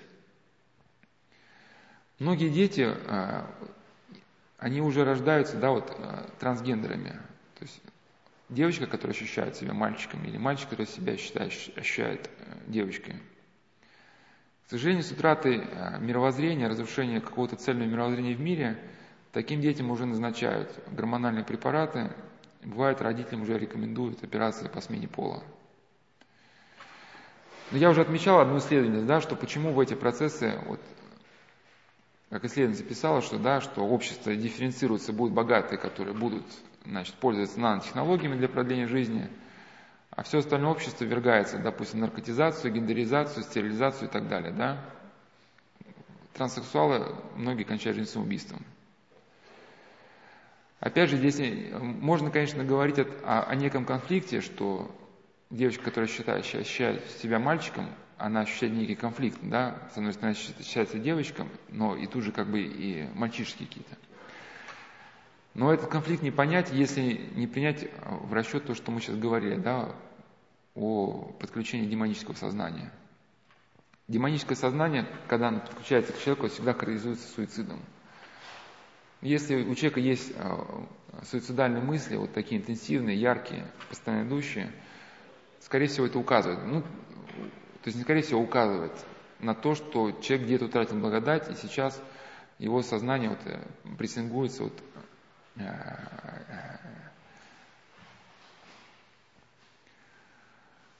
то, что э, идея трансгендеров, вот в том ключе, как я говорю, что эта версия имеет право на существование, доказывает как раз вот практика оккультных ненаборств, на которых часто ссылаюсь. Да, вот а в оккультной инициации, например, какому-нибудь бойцу, который проходит оккультное посвящение, ну, какая-нибудь оккультная система рукопашного боя, в некоторых системах человеку дается тотемное животное, например, животное тигра.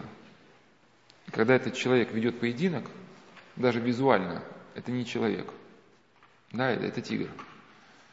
Это пластика, пластика повадки тигра, он даже нападает не фронтально, а нападает там сбоку, со спины. Противник даже не видит лицо этого бойца. И причем вот это тотемное животное дается именно в факте посвящения. Ну, конечно, я говорил, что не надо обольщаться, за этим следует потом деградация личности с вот этой оккультной болезнью. Но оккультная болезнь это, значит, потеря сил, вот этот хобок оккультный, когда человек теряет да, силы из него, они словно всасываются. Депрессия, ну вот депрессия, депрессия, страхи и суицидальные мысли – это такие, значит, основные последствия оккультного заболевания. Или вот я рассказал про человека, да, который прошел оккультную инициацию, ему а, мгновенно в него была вложена философия этой страны, ну, оккультная философия, а, некие знания о, ну, медицине, вот этой энергетической медицине, ну, акупунктурного программирования, да, она не сколько рассматривает привычную для нас систему организма, там, сухожилия, нервы, сколько ну, энергетическая как бы оболочку человека и с помощью акупунктуры да, воздействует на вот энергетическое вот это оболочку. То есть там медицина на других уровнях, э, постулатах построена.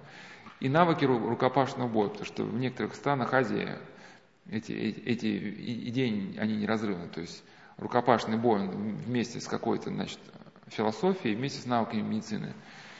И причем человеку, не знающему языка этой страны, это может быть дано вот просто, если он готов для этого воздействовать. Ну, потом, опять же, конечно, появится оккультная болезнь, но я к чему?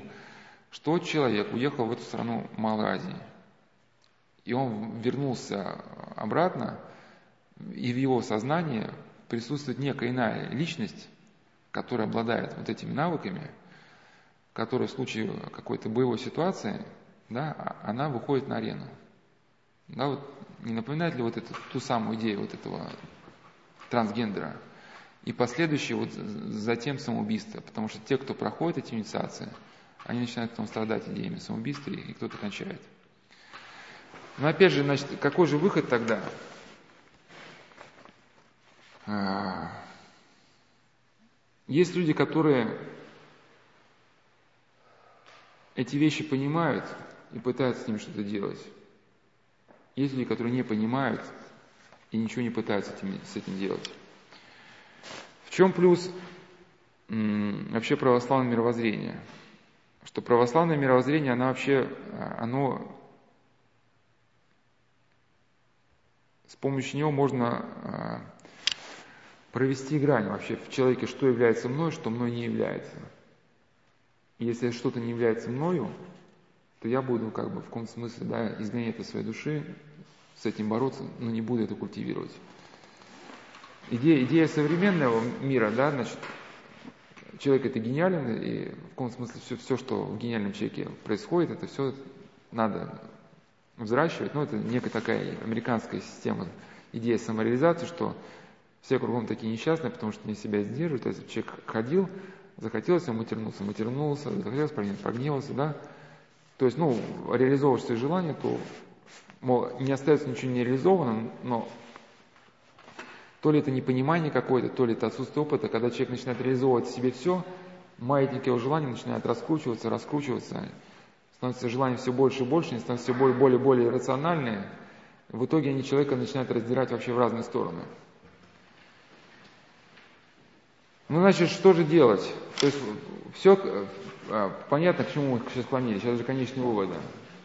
Что если, а, если отказ человека от нравственности обеспечивает захват личности человека, то понятно, что огромные силы брошены на то, чтобы воспитать а, в обществе какую-то атмосферу, в которой была бы вот эта идея значит, половой распущенности и дозволенности.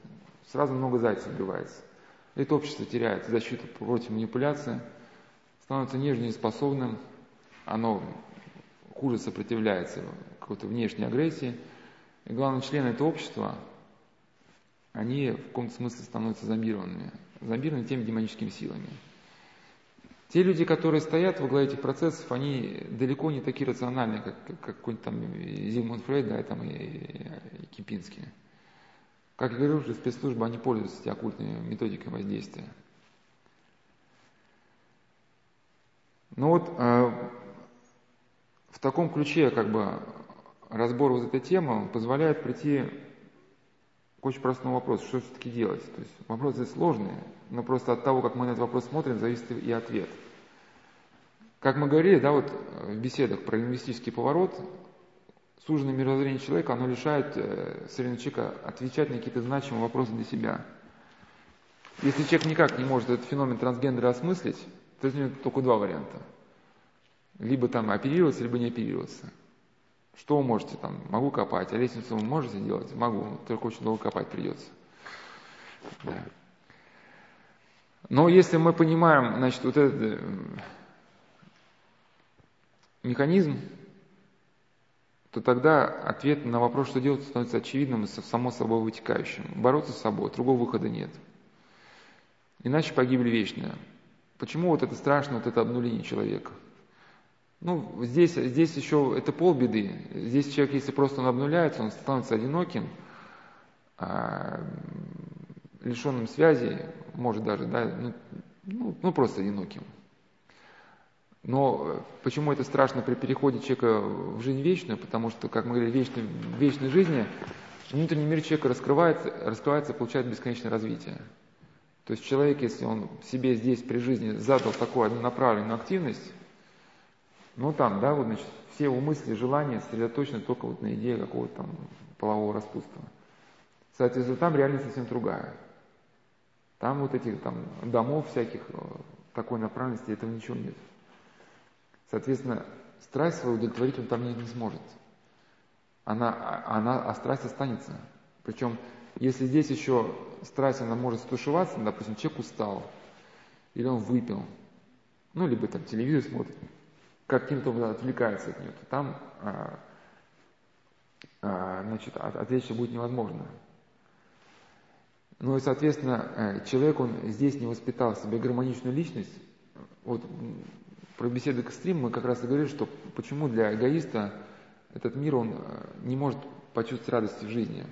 Потому что мир воспринять э, цельно, объемно и глубоко может, может только тот человек, который сам воспитал себе вот эту цельную, объемную, глубокую личность. Да?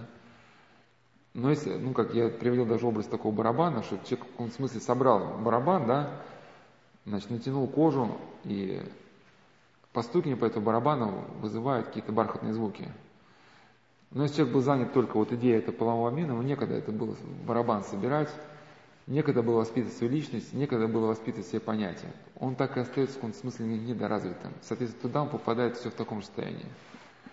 И э, к блаженству он не способен, к общению с Богом не способен, да, остается он вот эта вечная нереализованность. Значит, погибель вечная. А, а, один женатый человек, имеющий детей, рассказывал о своем влечении к мужчинам.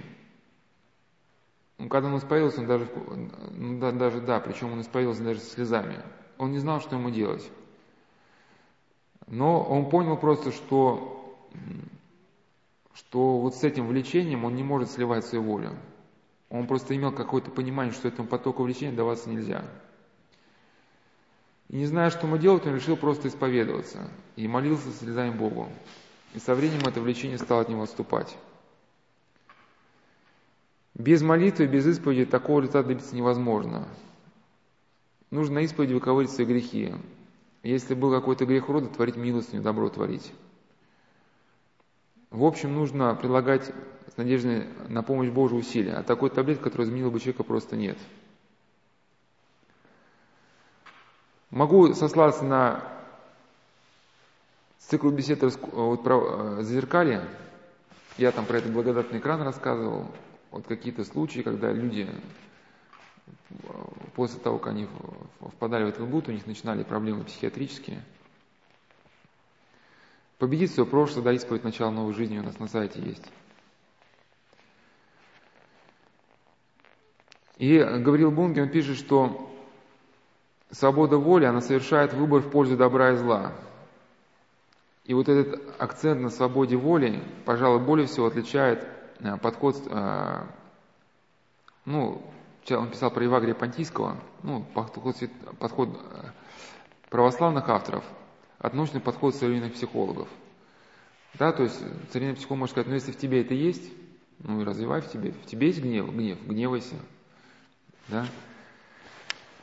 А, но свобода воли человек способен определиться тем мыслям, которые в нем есть. И действительно достоинство человека заключается, как писал Лоски, часто эту фразу привожу, в неопределимости, то есть несводимости человека к, к своим импульсам. То есть во внешней среде есть какие-то импульсы, да, которые на нас воздействуют, там, погода, социальное окружение, и внутри нас есть какие-то импульсы, там, голод, э, желания, там еще чего-то. Но вот э, христианское достоинство человека не в чопорной походке заключается, в том, что он может определиться по отношению к импульсам, ну, грубо говоря, он может не, след, не следовать им. Вот, готовится он к причастию, да, вот, хочется там съесть тортик, говорит, нет, ради, ради Бога я себе в этом желании, я ему не последую. То есть, да. И мне понравились очень слова, значит, а, Арцебушева, я их уже приводил в беседах про экстрим. Но у него была еще одна идея, которую я тогда не приводил, еще, еще сейчас дополню. А,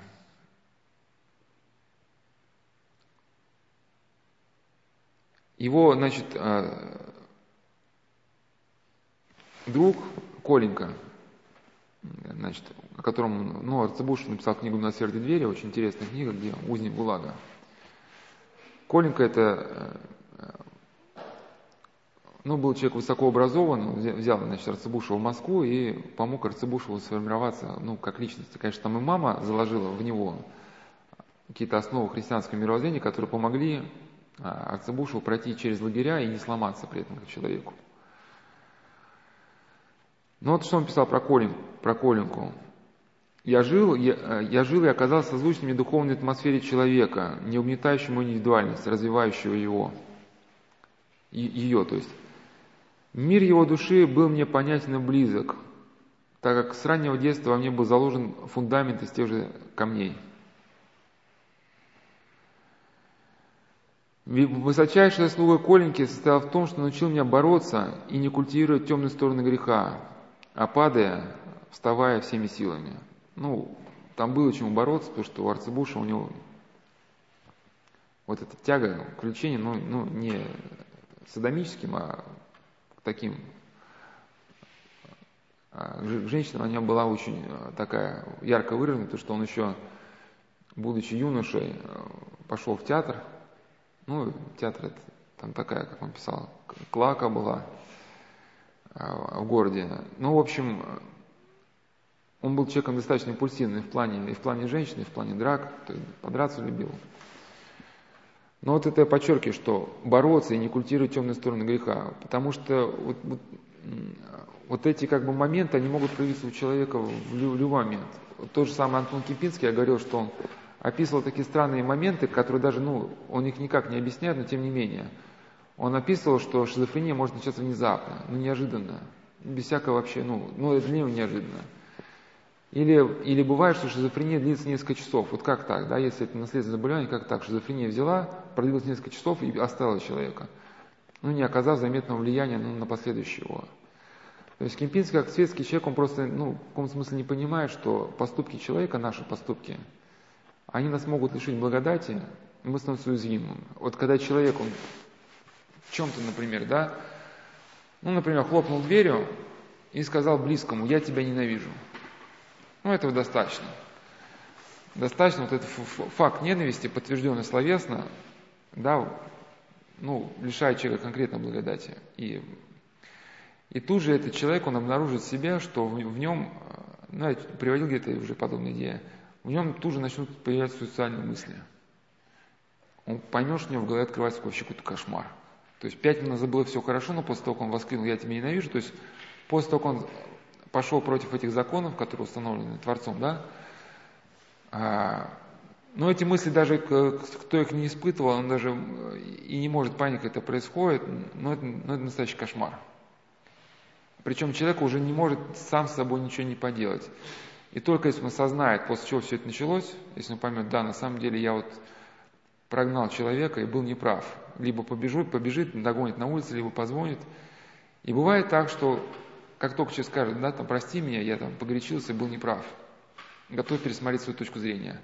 Вот как только скажет, тут же бух, мгновенно вот это, да, вот если, который канал открылся, он бух, мгновенно закрывается. Снова благодать возвращается к человеку, воздействие прекращается.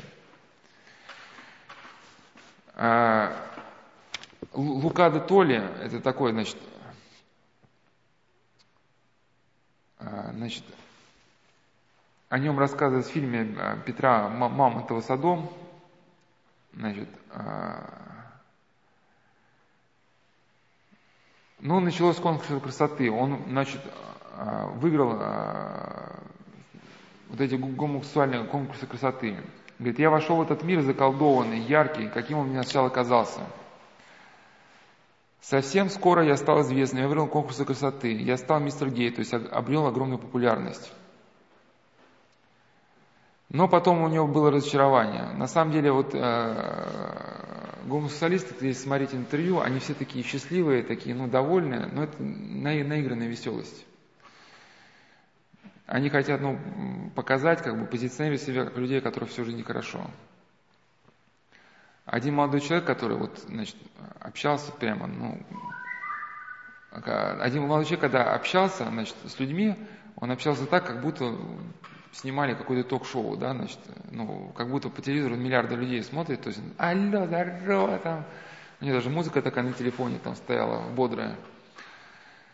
Но в приватном разговоре он произвел впечатление очень несчастного человека, говорит, у меня ничего в жизни нет, не люби ничего, мной просто все пользуются, да, то есть, ну, ну в этом мире даже он хотел каких-то таких э, значимых отношений даже, но ничего не получается. И вот этот Лука де он также говорил, что я верил, что был идеальным гомосексуалистом, но все, что происходило вокруг меня, вертелось только вокруг вот этого дела. Я понял, что что бы я ни делал, если не вступая в это дело, все рушится, и больше ничего нет. Таким образом, двигателем этой жизни являются только ну, все вот эти взаимодействия. Да? Все изменилось в один день, когда Лука понял, что не успеет, и жить ему осталось несколько месяцев. Меня привезли в больницу и сказали, он рассказал, Лука, у тебя спит. У меня было много товарищей, которые умерли в те годы один с другим от СПИДа.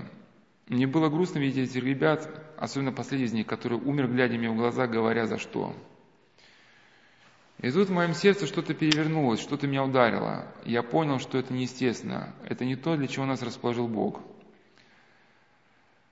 После 30 лет жизни я хотел избавиться от страданий, покончить с собой, потому что у меня продолжались приступы паники. Ну, кстати, опять же, та же самая паника. Тот день, который запомнил на всю жизнь, я чуть не убил себя. Я увидел на окне молитвослов. Я схватил этот молитвослов и начал молиться. Когда я начал молиться, я почувствовал невероятную любовь, которая привела меня к удивительной трансформации. Я вернулся в церковь и попросил о помощи, мне помогли. Мне сказали, что существуют пути, через которые можно выйти из греха гомосексуализма. Я исповедовался и рассказал обо всем, что происходило в прошлом, начал чувствовать себя хорошо. Когда я начинал молиться и следовать Евангелию, моя похоть отходила. Мне удавалось больше не иметь этих желаний – я попросил у Господа, прошу Тебя, сделай мне последний подарок, помоги мне найти, найти девушку. девушку. Сейчас а, а, уже пять лет, как я женат, у меня прекрасная дочка. Существует гендерная идея, которая стремится разрушить естественную семью. На, на меня все время кто-то нападал. Когда мы устраивали семинар для первых ребят, для пяти человек в закрытом христианском сообществе, прибыл грузовик с группой арчигеев с лозунгами «Вы никогда не вылечитесь». Нас приехал тогда спасать полиция с дубинками. Я верю в Бога и верю в то, что Бог – это правда и жизнь, а гомосексуализм – это противоестественное явление. Я сейчас очень счастлив, я нахожусь в мире и гармонии с собой. Конечно, здесь можно было много дополнять и добавлять, и когда-то хотел даже какую-то работу написать, в том смысле, что существуют же некие, как они называют себя, церкви для ЛГТБ, ну, где, в как, ну, да, значит, пользуются аргументом, что, мол, ну, а, когда их спрашивают, как, как же так, Священное Писание, апостол Павел, да, значит, ну, комментируя эти моменты, мужелоство, ну, говорит, что да, Царство Божие не наследует. Ну, а аргумент такой стандартный, что Господь призывает всех к любви, ну, поэтому, типа, и мы любим всех людей.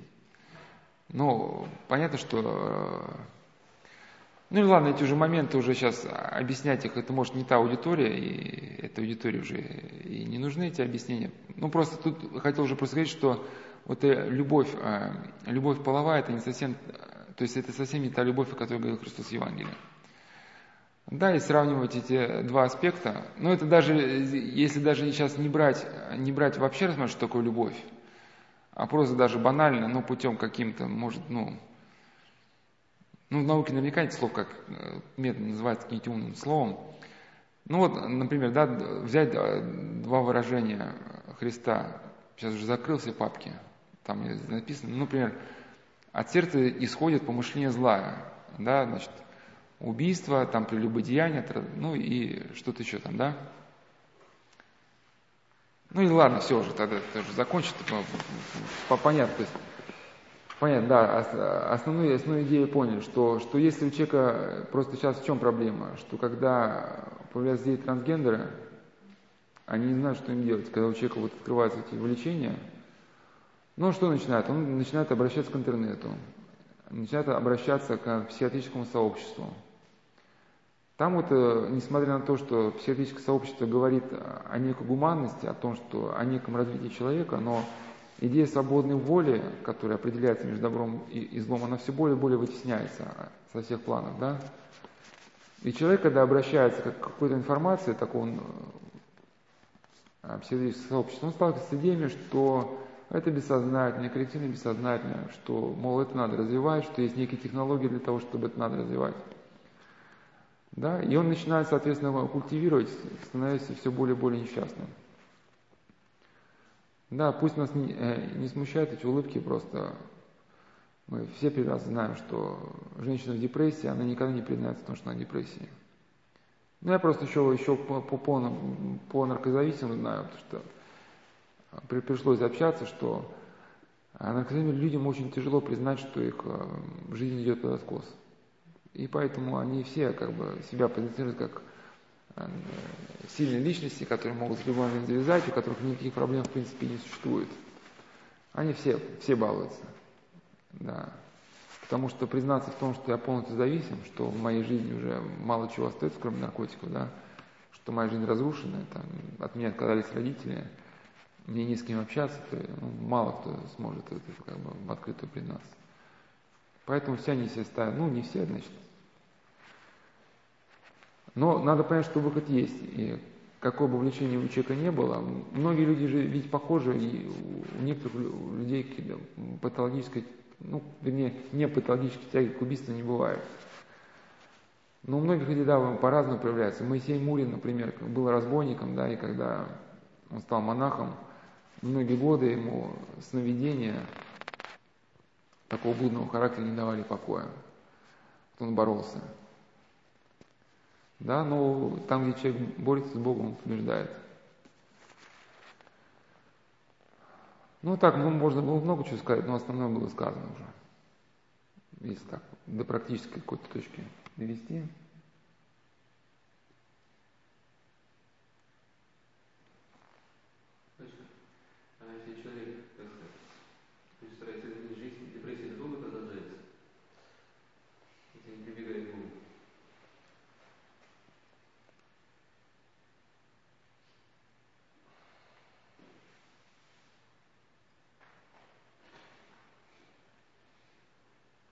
Мне очень нравится э, аналогия Порфириков Соколевита, что когда в комнате темнота, не махает рукой, чтобы прогнать темноту, включает свет, и темнота уходит. Ну, в контексте бесед э, было высказано несколько идей о депрессии. И, в принципе, все вот эти беседы, которых сейчас там больше 70, ну, их можно свести каким-то коротким формулировкам, да. Депрессия – это итог жизни, Депрессия – это, значит, призыв к покаянию. Депрессия – это свидетельство о том, что в твоей жизни что-то не то. Депрессия – это следствие того, что твоя деятельность и твои мысли оторвались от глубинных основ твоей личности. И, ну, я это обосновал. Соответственно, и понятно, что выход, выход из депрессии а, может идти по этим направлениям, когда деятельность человека – его мысли свяжутся с глубинной основой личности. Ну, что, ну как, как может мысли будь, могут быть оторваны? Когда человек, например, просто говорит, а, говорит, что-то пишет или говорит, ну уже как шалтай-болтай, да, там, значит, он уже перестал понять, что он говорит, для чего, кому он говорит. Ну, просто сейчас не буду все объяснять, что было сказано, но, в общем, обратный путь человеку надо пройти, это просто послушать. Если его деятельность станет осмысленной, будет каким-то образом действительно связано с основой личности, человек станет цельным. Если он примет урок депрессии, э, вернется к здоровым основам личности, от которых он отошел. Как Иван писал, что страдание призывает тебя к преображению личности, и оно не уйдет, пока не справится своей задачей. Да, когда задача это будет выполнена, страдание, оно страдание, ну, как эта тьма при возникновении света, она просто рассосется, уйдет сама собой. Да, но, но депрессия нам показывает, что что-то еще в нашей жизни осталось, то, что для, для нашей личности, оно опасно. Оно опасно не только для нашей земной жизни, но и для вечности. И дальше нужно разбираться, что именно. Вот я приводил такую аналогию, что у летчика, у летчика много приборов в кабине самолета. Одновременно все их контролировать он не может. Но у летчика есть основной прибор, это значит линия горизонта. Ну, на дисплее показано. Ну, а если он низко над землей, там она видна, это линия горизонта. То есть, если ты, э, значит, а, самолет относительно линии горизонта задрал нос, то значит что-то не то, ты куда-то не туда летишь. Но дальше летчик уже по приборам уже начинает изучать, что произошло, там штурвал задрался. И для нас это некое внутреннее самочувствие, потеря мира, это тоже некий, некий первый сигнал, что мы сделали что-то не то. Мы же сразу не можем это фиксировать, да, например. Потому что даже там бывает, значит, ну, духовник, значит, говорит, ну вот Э, я тебе вот так советую. Да, батюшка, да я уже, да ладно, не беспокойся, я там уже, я там как-нибудь сама там. И бах, там отходит депрессия, да, то есть мы, мы это не замечаем, что нам духовник наш, духовник дал конкретное благословение, а мы это благословение да, отмахнулись там, и сами как бы не поняли, что мы отмахнулись. Хотя вещь, вещь важная, но тут же потеря внутреннего стабильности, внутренней гармонии нам светит, что ты сделал что-то не то. Человек начинает вспоминать, что я сделал не то. Ага, так елки-палки, мне духовник сказал, там, не знаю, дал такое благословение, я как будто там, это, значит, э, сосед из песочницы, да, там, значит, от, отмахнулся, ну и направил себя по другому пути, ведь видит путь-то, э, бывает, что мы направляемся по другому пути, духовник там дает какой-то совет, который направлен, может быть, ну, такой, какой-то, ну, масштабный, там, несколько лет вперед какой-то деятельности, да, или мы, мы же не знаем нашего будущего. Может там, не знаю, духовник говорит, займись этим или почитай эту книгу, а ведь ты же не знаешь, вдруг эта книга изменит твою жизнь. А ты сейчас отмахнулся, да? А может в этой книге был ответ на твой вопрос. Отмахнулся и забыл.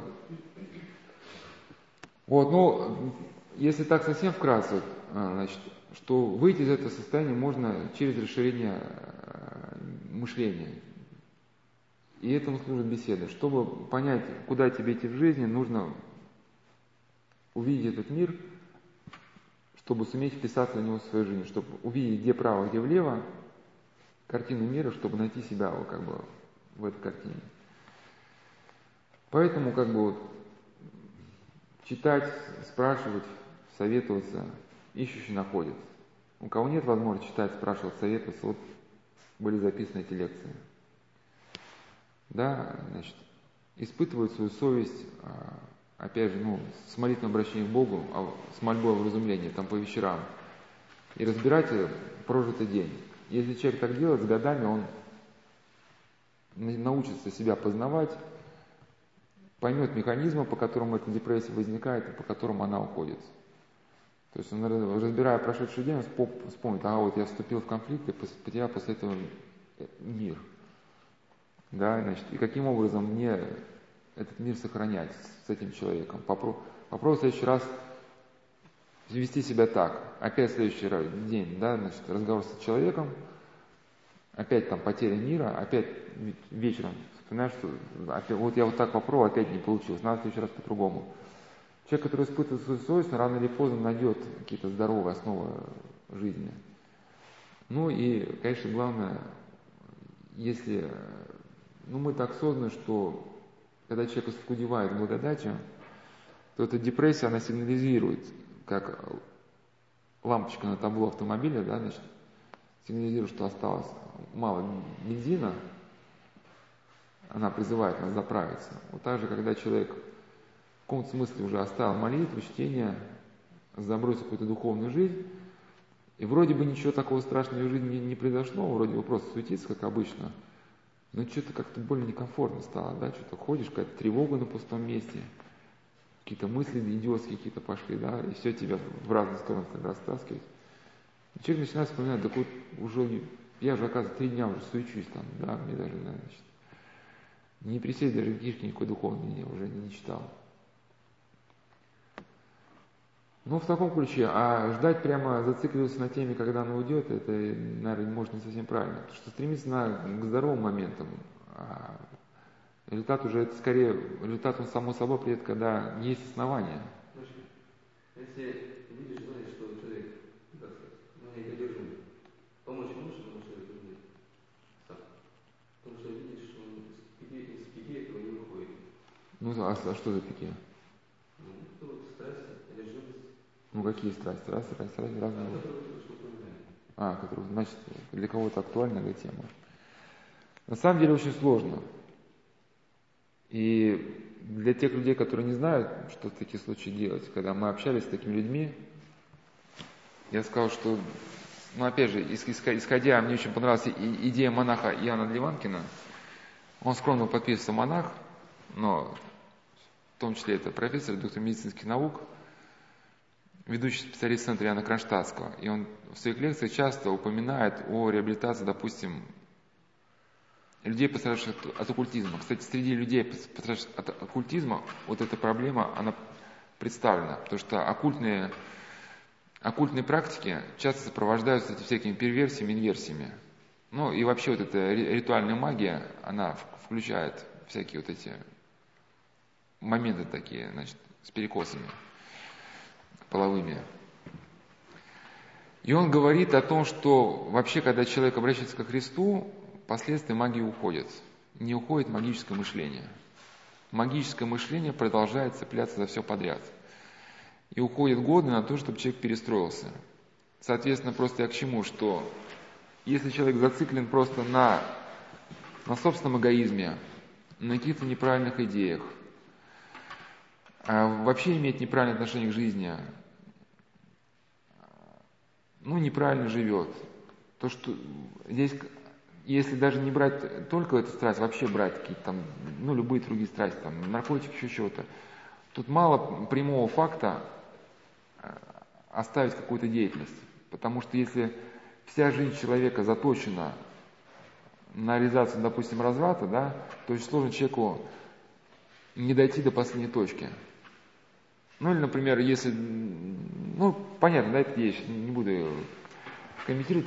Поэтому ну, нужен труд по перестройке мировоззрения, когда человек а, начинает как-то включаться в какие-то здоровые понятия. Для того, как мы думаем, мы так и мыслим. Я в беседах рассказывал, что, что очень трудно на самом деле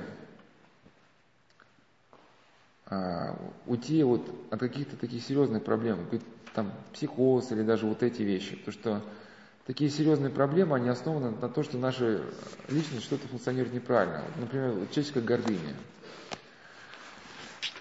А, кстати, вот слово 79 преподобного Исаака Сирина, хоть там не сказано о перверсиях, инверсиях, сказано, что просто для людей, которые почитают себя мудрым, то есть, говоря, для которых ну, горды, они ощущают в себе жгучее ощущение блудной мысли – вот этот Лука, как его фамилия, это Бейтори или как-то что? Лука говорил, да, что когда он читает Евангелие, во мне вот эти желания как бы усмиряются. То есть человек, который ощущает в себе вот такие жгучие стремления реализовать какую-то страсть, часто это бывает связано с, ну, с гордостью. И вот какие-то психозы, психиатры, которые проявляются, ну, как психиатрии тоже на этой гордости базируются – в принципе, человек может развернуть в себе эти доминанты, ну, как бы, эти процессы путем внутреннего подвига. Но, как я на себе говорил, это бывает человеку самому сделать очень сложно. Потому что это труд, это время, а человек, который погружен в суету, вся наша жизнь так построена, видимо, да, этими серыми господами, про которых мы рассказывали, чтобы у человека не оставалось времени на, ну, на, на перевоспитывание себя на добрых началах. Поэтому один духовник, хоть он не говорил сейчас про версии, перверсии, инверсии, он говорил про психозы, но мне мысль понравилась, что вот если человек, который имеет конкретные сложные проблемы, общается с хорошим духовником в течение нескольких лет, Именно даже не только по поводу своей проблемы, а все, что вообще касается его. И вот если бы было бы побольше ну, грамотных духовников, которые бы занимались бы прихожанами, читали бы с ними Евангелия, даже ну, не только читали Евангелие, обсуждали бы с них проблемы, их проблемы, не только связанные со страстями, а вообще вот с испытанием детей. Мне, кстати, очень понравилось, как вот у отца Яна Ливанкина, у него происходит миссионерские встречи, называют мягкая реабилитация.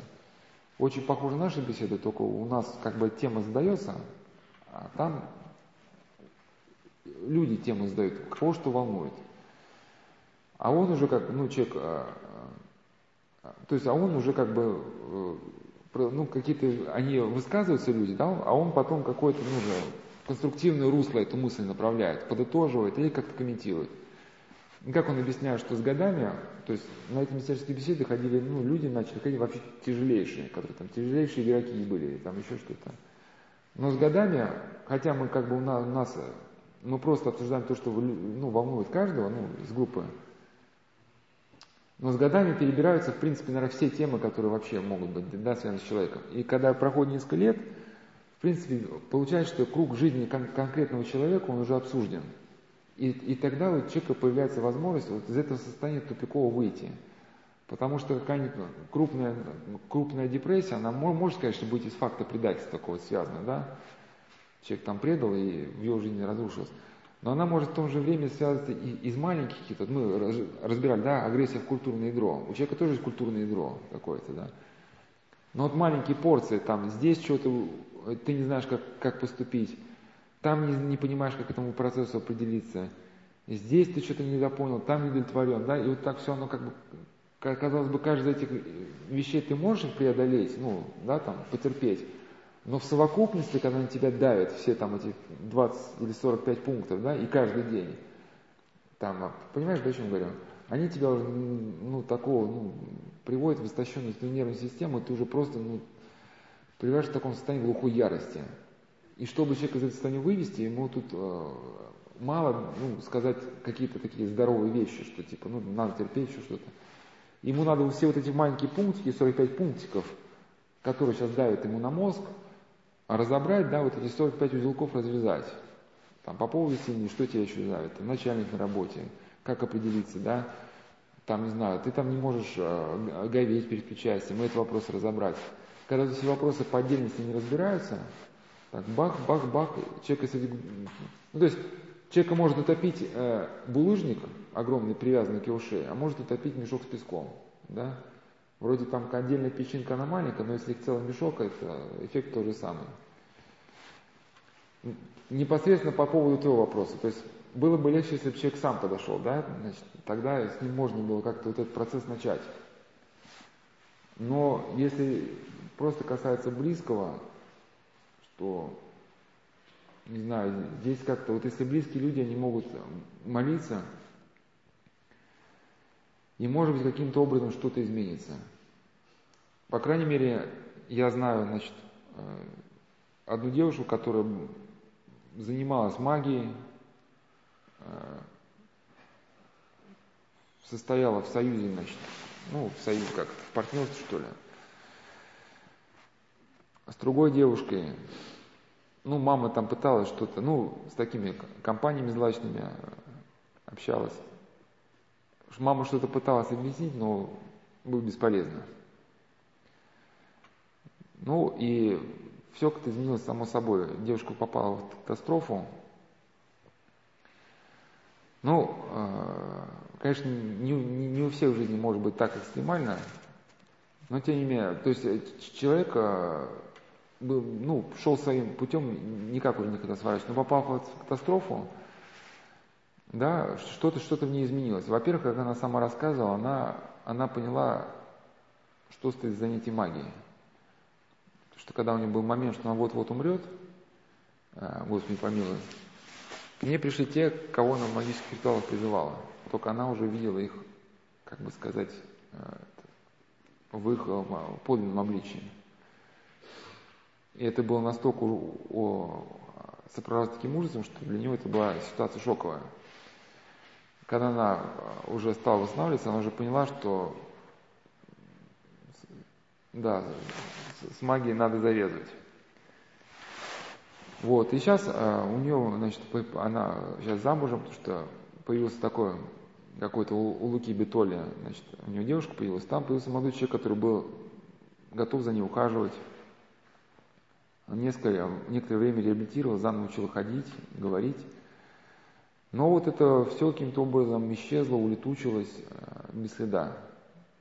И причем она сейчас э, сама все осознает, и у нее был какой-то кардинальный переворот. Причем она сейчас вот эту жизнь целомудренную со своим супругом, она выбрала не, не по в каком смысле не по необходимости, что типа, да, значит, а, а сознательно, по доброй воле, понимая, что это для нее это единственно возможный путь. Потому что возвращаться к этой грязи, к тому, жила, просто она с какой-то другой стороны все это посмотрела. Пока она варилась в этом сообществе, ей казалось все это круто, модно, там, стильно, прогрессивно. А дети могут спастись этого человека? А? Этой матери могут дети спастись? Какой? Если у нее появятся дети? Если у нее есть дети, она им кружит голову, затуманивает. Могут ли дети спастись? Они же не понимают всей ценности мира, не видят всех, то есть и кругозор у них узкий. Все могут спастись. И часто бывает, э, что в семьях, где даже родители пьют, э, не факт, что вырастают э, неадекватные дети. Бывает, вырастают дети очень вдумчивые. А? Да. Ну, каким образом Господь человека спасает, мы не знаем. То есть, то, то есть не, не то, чтобы мы не, мы не знаем в каком ключе, а что не то, что мы этого не видим, мы это видим, просто настолько премудро, что часто мы этого не понимаем, как это происходит.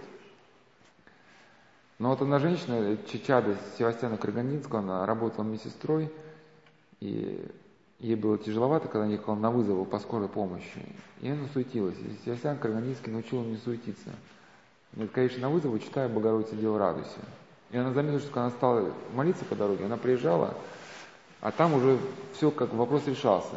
Я уж не помню, как, как он решался, но ну, типа человек приводит кость какую-нибудь, да, там вызывает скорую, пока не ехали, там он эту кость уже выплюнул. Каким образом человек приходит к каким-то а, пониманием вот судьбы Господней исповедимой. Я на беседах рассказывал, вот, вот тот самый человек, который я упоминал на беседах, который был инициирован, инициирован в оккультные вот эти системы, ну, боевые системы, которые, которому передали через оккультную инициацию знания акупунктуры, вот всякие, ну, боевую технику, однажды вот он, значит, сидел на, значит, вот там на скамейке, и после беседы, значит, мне осталось только сказать ему, я очень удивлен, увидев вас здесь, Потому что ну, а, какое-то время назад с ним было в каком смысле невозможно разговаривать, потому что все, что ему пытались объяснить, он, ну так как он, он, он жил в этой, в энергетической картине мира. А, это, кстати, вот, вот, он, вот он и говорил, что когда значит, он курил, он спрашивает, как же вот вы медик, как же вы курите? А так он, ну, человек жил в энергетической картине мира, ну да, вот эта система. Он говорит, ну, на самом деле, я просто здесь э, приобретаю жесткие энергии, да, и тонких энергий я при этом теряю, но при этом приобретаю жесткие. То есть, э, как бы человеку не пытались объяснить, ну, э, что инициируясь во все вот эти оккультные доктрины, но он еще, надо сказать, что у него были какие-то профессиональные навыки еще до инициации – Поэтому в каком-то смысле э, какими-то знаниями он обладал, но знаниями такими классическими для нашей медицины. Э, но на любое, на любое выражение находил какой-то аргумент. Причем аргументы, ну, заимствованные вот из этой энергетической картины мира, понятно, для, для нас он как бы, ну, ну, когда, например, ему говорили, ну, ведь оккультная система вот этого бесконтактного боя, они же не работают например, там, да, был такой ролик, ну или ладно, сейчас его аргументы уже не буду рассматривать, просто смысл в том, что э, было невозможно с ним, ничего невозможно было объяснить. Но вот тут он приехал на Соловки, значит, какое-то время здесь находился, причем искренне находился. Э, приходил на лекцию и в ответ на удивление, что он его видит здесь, он говорит, да, пути Господни неисповедимы. Человек, который, ну, его уровне жизни вырваться уже невероятно тяжело, потому что человек прошел инициацию. Человек подключен к инфернальному демоническому миру. В каком смысле человек уже, то есть не в каком смысле человек на крючке. То есть такие люди, когда пытаются соскочить, они начинают очень, они могут начать страдать. То есть демон свою жертву не отпускает. Ой, это описывала Нина Краснова, биоэнерготерапевт, экстрасенс, который астральный учитель к ней приходил, обучал ее приемам биоэнергетического воздействия на людей. И когда она поняла, что это, это учитель никто иной, как демон, который уже во многом подчинил ее волю, которую она поняла, что он просто ее уничтожает. И когда она это поняла, она хотела, захотела, значит, от этого воздействия освободиться, а, но вот он стал уничтожать ее конкретно, в прямом смысле этого слова. Но со, временем она пишет, что э, те, кто находится в положении, как я, не отчаивайтесь, выход возможен. То есть таким людям тяжелее соскочить, э, но в принципе возможно. Но вот каким образом людей, уже погруженных вот, вот в это пространство, Господь вразумляет, это для нас это в каком смысле непостижимо, потому что там сознание человека искорежено настолько, что достучаться логически, логически до человека очень сложно, потому что то, что вы называете плюсом, он называет минусом. То, что вы называете А, он называет Б. Понимаете, да? То есть у него все сознание с перевернутым знаком. Вы пытаетесь как-то ну, подавать какие-то аргументы, а для него, значит, эти аргументы, они ничто. Или вы пытаетесь его к чему-то привлечь, например, да, в жизни православной, а в его системе мировоззрения это, наоборот, некий недостаток. И э, вот поэтому как бы очень трудно с такими людьми, что у них полностью перекалеженное мировоззрение. Им нужно как-то вот через решение мировоззрения отчасти тоже. Вот, не знаю, может быть, если они... Ну, хотелось бы, чтобы что-то более удачное, чем эти лекции появилось бы. Просто они стали появляться, потому что ни, ни на что, когда такие вопросы стали появляться, нужно было на что-то сослаться, а материала не было. Пришлось вот читать какие-то лекции. Но, но если человек вначале бы просто понял, что то, что в нем, это хотя бы не, не его лично, э, это уже первый шаг. То есть то, что во мне, вот этот э, гнев, вот эта ярость или похоть, это не, не часть меня. Если понимание это есть, уже у человека есть какой-то шанс дальше от этого дела избавляться, да?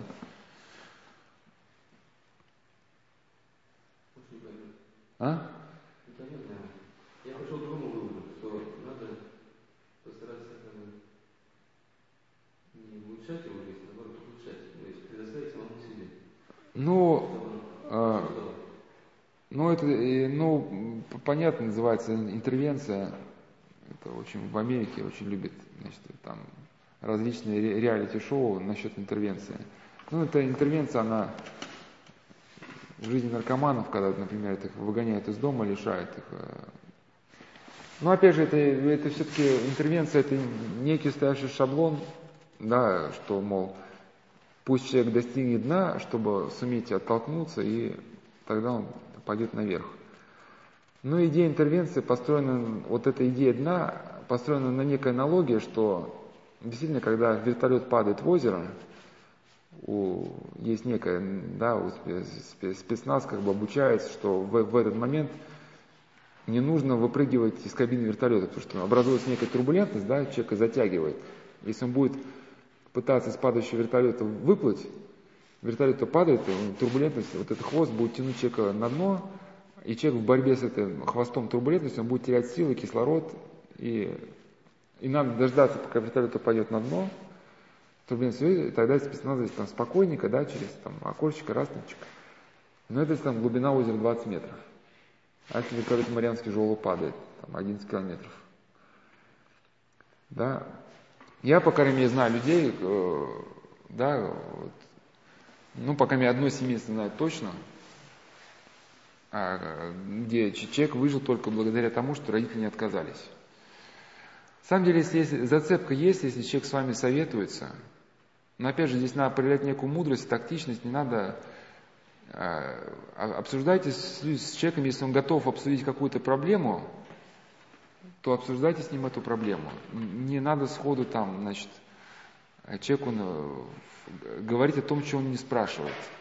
Вот там, значит, о, о. Ну, не всегда готов человек обсуждать тему чтения Евангелия, тему, там, тему причастия. И бывают, значит, православные люди, они начинают становиться очень навязчивыми, когда их об этом не спрашивают. Ну, человек, может быть, да, там какой-нибудь эзотерик, вот он пришел, там, хочет просто обсудить, вот у него, например, ну, что-то в жизни вот э, не складывается, не клеится, вот только вот один пункт какой-то, сейчас, сейчас так припомнить, чтобы... Ну, сейчас что-то просто недавно была такая ситуация, значит, ну вот как, как например, Порфириков клеит, когда к нему приходили там хиппи какие-то, что-то спрашивали, но, но он отвечал на вопрос. А потом, если видел, что человек готов принять или уже спрашивает о христианстве, он уже говорил о христианстве. Но если эта зацепка есть, эта ниточка есть, то не надо ее обрубать. Не надо человека выгонять, прогонять. Если вы отвечаете адекватно на вопрос с человеку, пусть даже вот так, ну, как бы, с вашей точки зрения, в каком-то смысле, да, порочным, ну, не, не гнушаясь при этом человеку, вот с полным уважением к личности, но именно на тот вопрос, который он спрашивает – если ответ на, ваш, на его вопрос предполагает объяснение каких-то христианских принципов, рассказ о причастии, да, то, то надо рассказать. Но если прямой ответ на этот вопрос ну, не предполагает объяснение христианских принципов, может быть, на каком-то этапе и, и не поднимать эти вопросы, иначе человек просто увидит, что вы пытаетесь как бы навязать какую-то точку зрения, но эти вопросы все равно, если он будет спрашивать дальше, вот, можно же как-то вот из того, что мы говорили да, на эту тему, может быть, объяснить. Многие люди могут бы это не согласиться, не принять ну, в начале. Но бывает, что в жизни человека потом начинается серия тупика, когда он пытает, входит в какую-то полосу кризиса, пытается сам как-то из этого полосы выйти, ничего не получается. И тогда он уже вот как бы начинает припоминать, что ему говорили. И в каком-то смысле и он к вам из-за совета может тогда обратиться. Что же ему делать, если будет вас признавать адекватного человека – способны дать такой адекватный совет. Поэтому если ниточка есть, это очень хорошо. А эзотерика это, это, это что, демоническое? Ну, не все эзотерики воспринимают свое направление как нечто а, а, демоническое. Ну, можно части лучше употреблять термин, термин оккультное. Ну, э, некое тайное, что ли. Я, я употребляю это Э, что некая, употребляю в каком смысле, некая практика, нацеленная на взаимодействие человека э, да, ну, с демоническим миром. Просто те люди, которые в это взаимодействие вступают, они не всегда понимают, с чем они связались. Демоны – существа, которые не связаны конкретной, конкретной формой. Вот Достоевский замечательные слова. Эти слова произносят в романе и кажется идиот какой-то герой, персонаж, что бишь, говорит, что мы настолько легкомысленно относимся к демонам, потому что мы сами придумали их образ. То есть мы нарисовали их как вот, ну, козлоногих существ, да, и поэтому к ним так легкомысленно относимся. Вот та же самая Антон Кемпинский, он, ну и прочие психиатры, они с легкостью отбрасывают эту идею, потому что, ну, они отбрасывают идею, почему? В силу того, что они не понимают, о чем они говорят. Ну, демоны, это, они же, ну, кому-то не могут явиться как злоногие существа. А так они связаны с конкретной материальной оболочкой, оболочкой, они могут явиться в виде света, в виде там, звездной пыли какой-то, в виде, в виде даже некой, некой эмоции, которая в человеке просыпается, в виде чего угодно, в виде там, космического разума, космических там, лучей, еще чего-то. Человек будет думать, что он питается космическими лучами, там, какой-нибудь праной, да, в этот момент, ну, а в этот момент он получается к инфернальному демоническому миру. То есть это существа, которые обладают феноменальной способностью по, по, по проецированию иллюзий, которые могут эти иллюзии проецировать даже непосредственно мозг человека. Но чтобы человек вышел с ними на, на прямой контакт, они создают некую, некую доктрину, некое учение, придавая ему вид какой-то ну, ну, мистического учения. Ну, в чем смысл манипуляции? Что человек делает себе вред, будучи при этом убежден, что он делает благо. Да, вот, например, какой ну, это мошенник, мошеннику убеждает людей вложить деньги в его предприятие, да, обещая при этом фантастическую выгоду. Люди вкладываются и прогорают. Ну, в принципе, то, то же самое. Людям дается вот э, то, чего они ищут, то, чего они просят, ну, на какое-то время, в искаженном варианте. А потом у них забирается все. Да, эзотерические практики, оккультные практики – это, в принципе, синонимы. А в церкви, когда находишься и вот а, о чем-то молишься, имеют ли вот эти а, демонические силы власть над тобой именно вот в этот момент? Ну, не, не стоит не- недооценивать их влияние, а, опять же, смотря как, как мы молимся. Я не помню, в, в чем житии, то ли Пимена Великого, то ли Макария Великого, был такой момент, что он а, значит, а, пошел навестить двух братьев, ему было некое откровение, что два, два монаха, кажется, а кажется, у Пимена Великого, что два, два, два человека попросили позволения жить рядом с его кельей где-то, он им дозволил, но они к ним нему не приходили за советом. И он пошел посмотреть на их житие-бытие. И когда он пришел, притворился спящим, а они легли спать, и он, и он лег спать, притворился спящим. Они сделали вид, что ну, легли спать, на самом деле встали ночью стали молиться. Один из этих братьев достиг христианского совершенства, и когда он молился, его окружал некий вот такой пламень. И демоны даже не могли к нему приблизиться, да? А, ну, у, у другого этот пламень был поменьше. То есть, э, в, чем идея?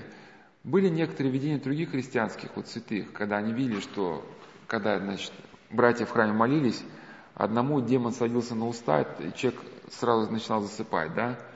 Другому они что-то представляли перед глазами какие-то образы, и человек видел эти мечтания у себя в сознании. То есть, э, так как у, у вас нет вот той молитвы, да, как в житии Пимена Великого, вот это пламя огненная молитва, конечно, не надо недооценивать влияние. Ну, Паисий Величковский говорил, что, с другой стороны, Паисий Величковский говорил, что если э, в твоем сознании все перемешалось, от- отложи всякое размышление, предайся долгой горячей молитве. Потому что во время молитвы демоны не смогут скрыть от тебя истину.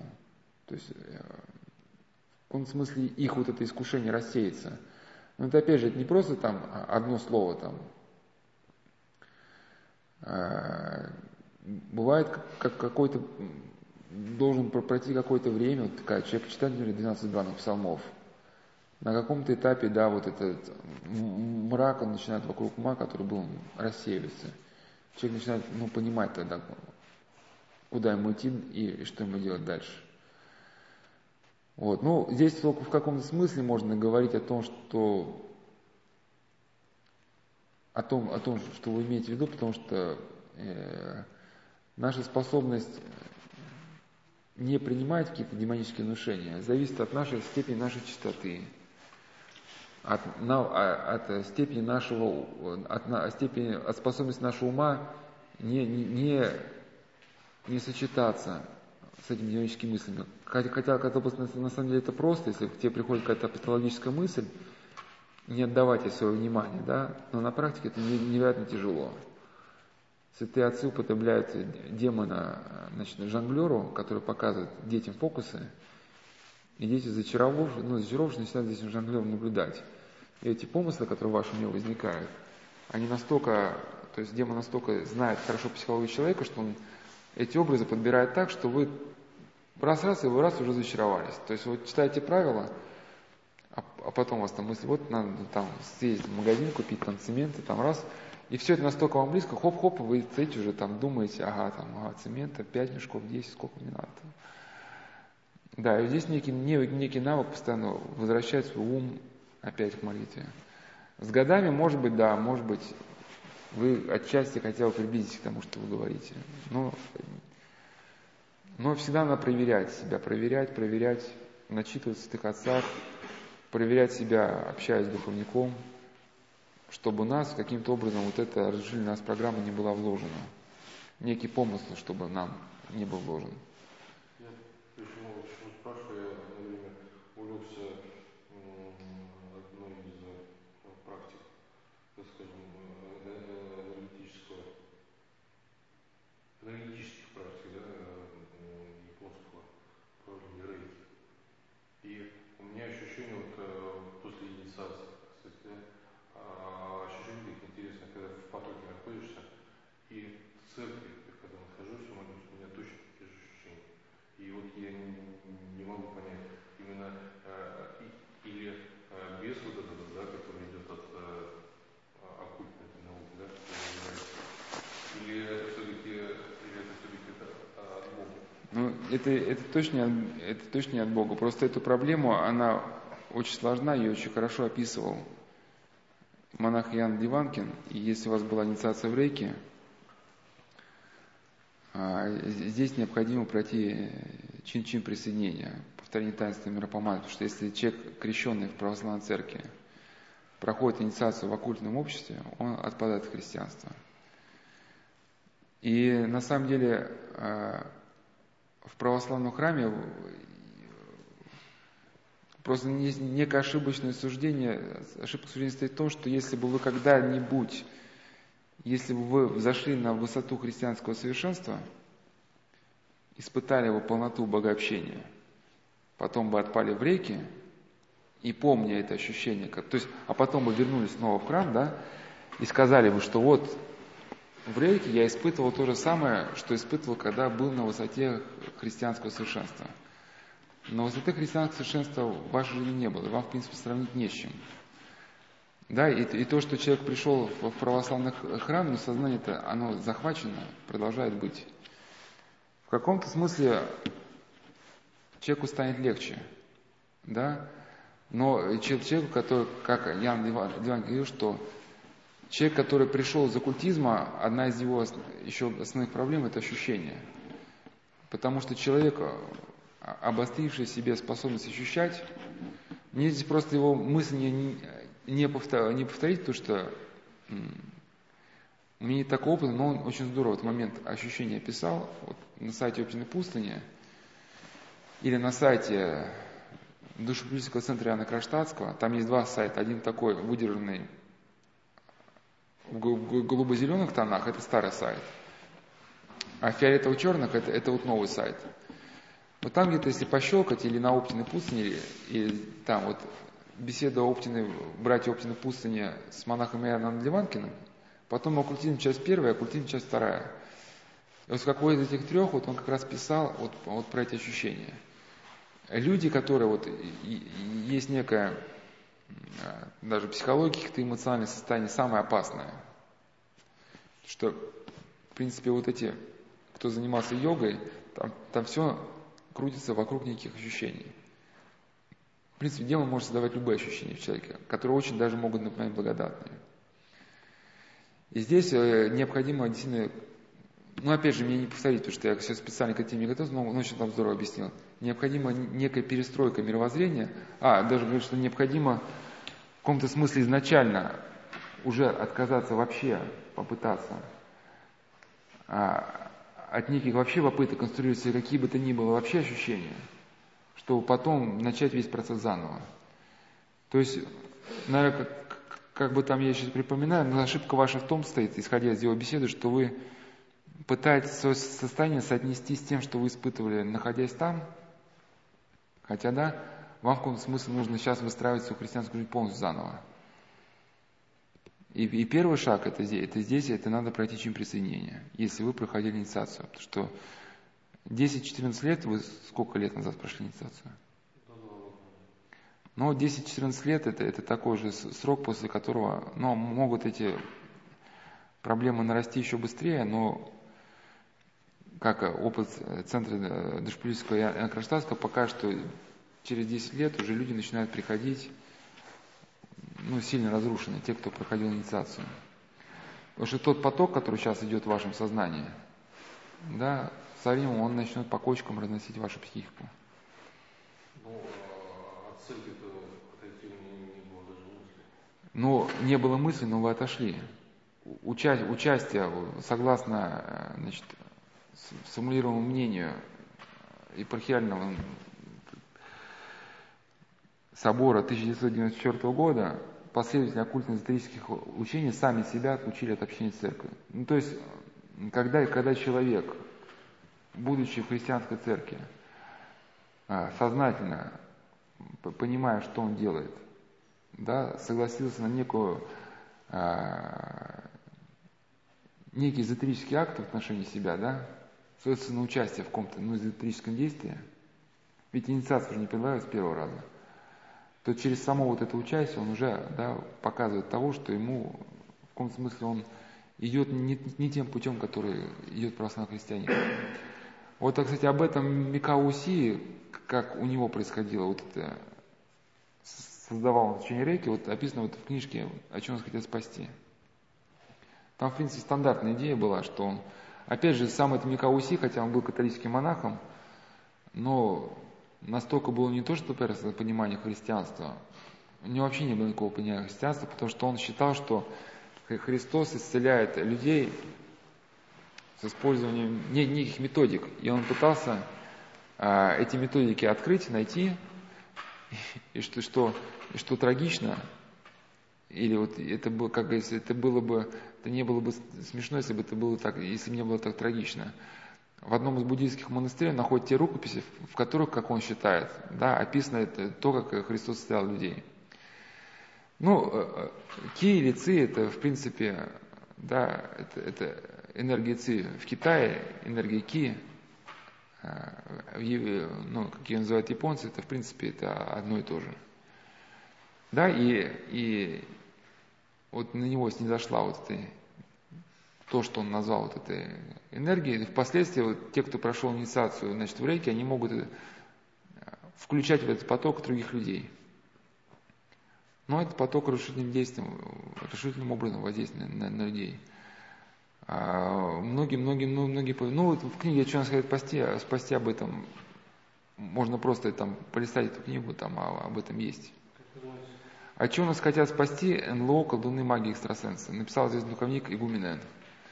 Книга, кстати, написана даже для людей, в принципе, неверующих, потому что он даже подбирал такие термины, то есть, ну, такие эпизоды, которые могли бы быть понятны человеку материалистического склада мировоззрения. На опыт душеполитического центра Яна Каштатского он показывает, что вот последствия э, инициации в рейке, они, они разрушительные для психики человека. Да, поэтому с этим, конечно, надо что-то делать. Ну, надежда всегда есть.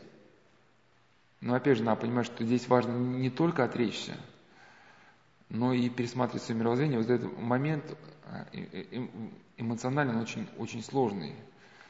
Даже здесь духовник писал, что для эзотериков является большим искушением, когда они начинают молиться, в общем, они начинают, когда они приходят в церковь, они не молятся, они продолжают дальше читать мантры. Ну, в каком-то смысле они считают, что слова молитвы действенны сами по себе, да? И, то, есть, то есть, когда они молятся, они делают все то же самое, что читали мантры, хотя ну, медитация и молитва – это разные процессы. И вот здесь, чтобы вот уйти от этих переживаний свойственных, которые вам были свойственны, когда вы занимались оккультизмом, здесь необходимо, как я уже сказал, перестройка э, мышления – чтение, не знаю. Во-первых, вы послушайте все вот эти лекции отца Иоанна. Беседы с опытным духовником. То есть вам нужно как-то можно научиться разграничивать те ощущения, которые свойственны оккультному миру, и те ощущения, которые свойственны христианину. Но пока, как я понял, что для отца Иоанна Отливанкина, вот я вам дам телефон этого центра, пока как бы изо всех сил пытаться не анализировать уже, то есть не, вот, не, не точное слово, ну, то есть не рассматривать свою сейчас христианскую жизнь через призму вот того опыта, который вы получили там. Иначе ваши выводы также будут ошибочными. Понимаете? Это, ну, например, это можно уподобить части пример, что когда ну, какой-то, какой-то, как, как, когда, когда бандит, когда покаялся, стал монахом, и, ну, допустим, стал настоятелем какого-то монастыря. Можно сказать, что когда бандит, э, бандитство, у него были некие методики воздействия на людей. Да, ну, там, он мог людей мотивировать на какую-то деятельность, да, там. Ну и понятно, когда он стал настоятелем, ему тоже надо мотивировать людей, чтобы они там заступили на послушание, пошли там, значит, в храме убрались, да. Но понятно, что если он будет мотивировать их теми же самыми путями, как он делает, ну, когда будет бандитом, да, это, это будет неправильно, да? И здесь им надо а, уже полностью менять мировоззрение, полностью перестраиваться. Например, вот это в вашем ключе. То есть сейчас не пытайтесь культивировать опыт, развивать. И как это вам выйти из этого тупика? Вот надо специально создан центр Яна Кронштадтского. И вот туда в идеале, конечно, съездить. Это, это, это в Москве влюблено. Я телефон дам, да. Найти время, потому что вопрос важный. А, если не сейчас, многие люди так и так потом приходится ехать. Но только когда уже, когда проблемы заходят глубже.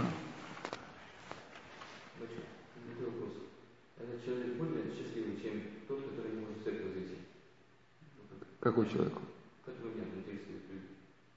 Я сам Ну, как сказал, э, царь Давид, приступит человека сердце глубоко, что находится в сердце человека, мы, мы не знаем.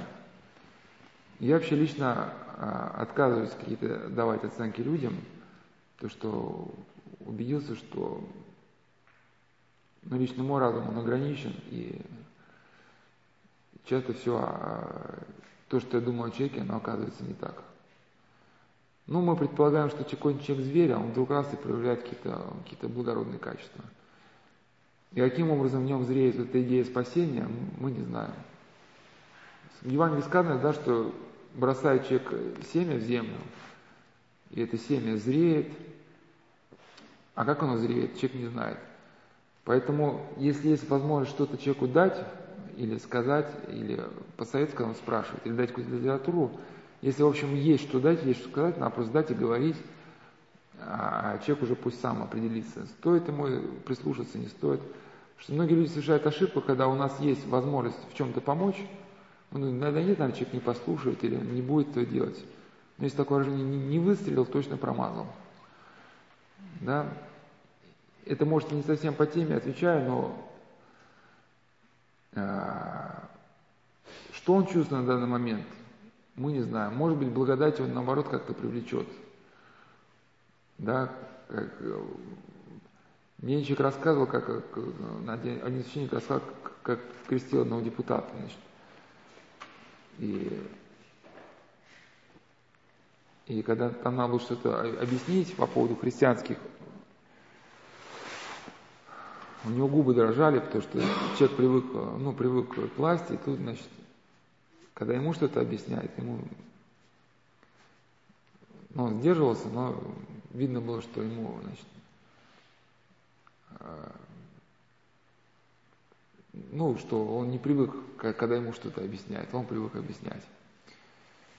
И, а на священнику надо было сказать ему, значит, а, об очень важных делах, мы какие-то там бракоразводные дела были, и чтобы человек э, свою точку зрения пересмотрел, потому что брачная жизнь и участие в таинствах, это все очень связано.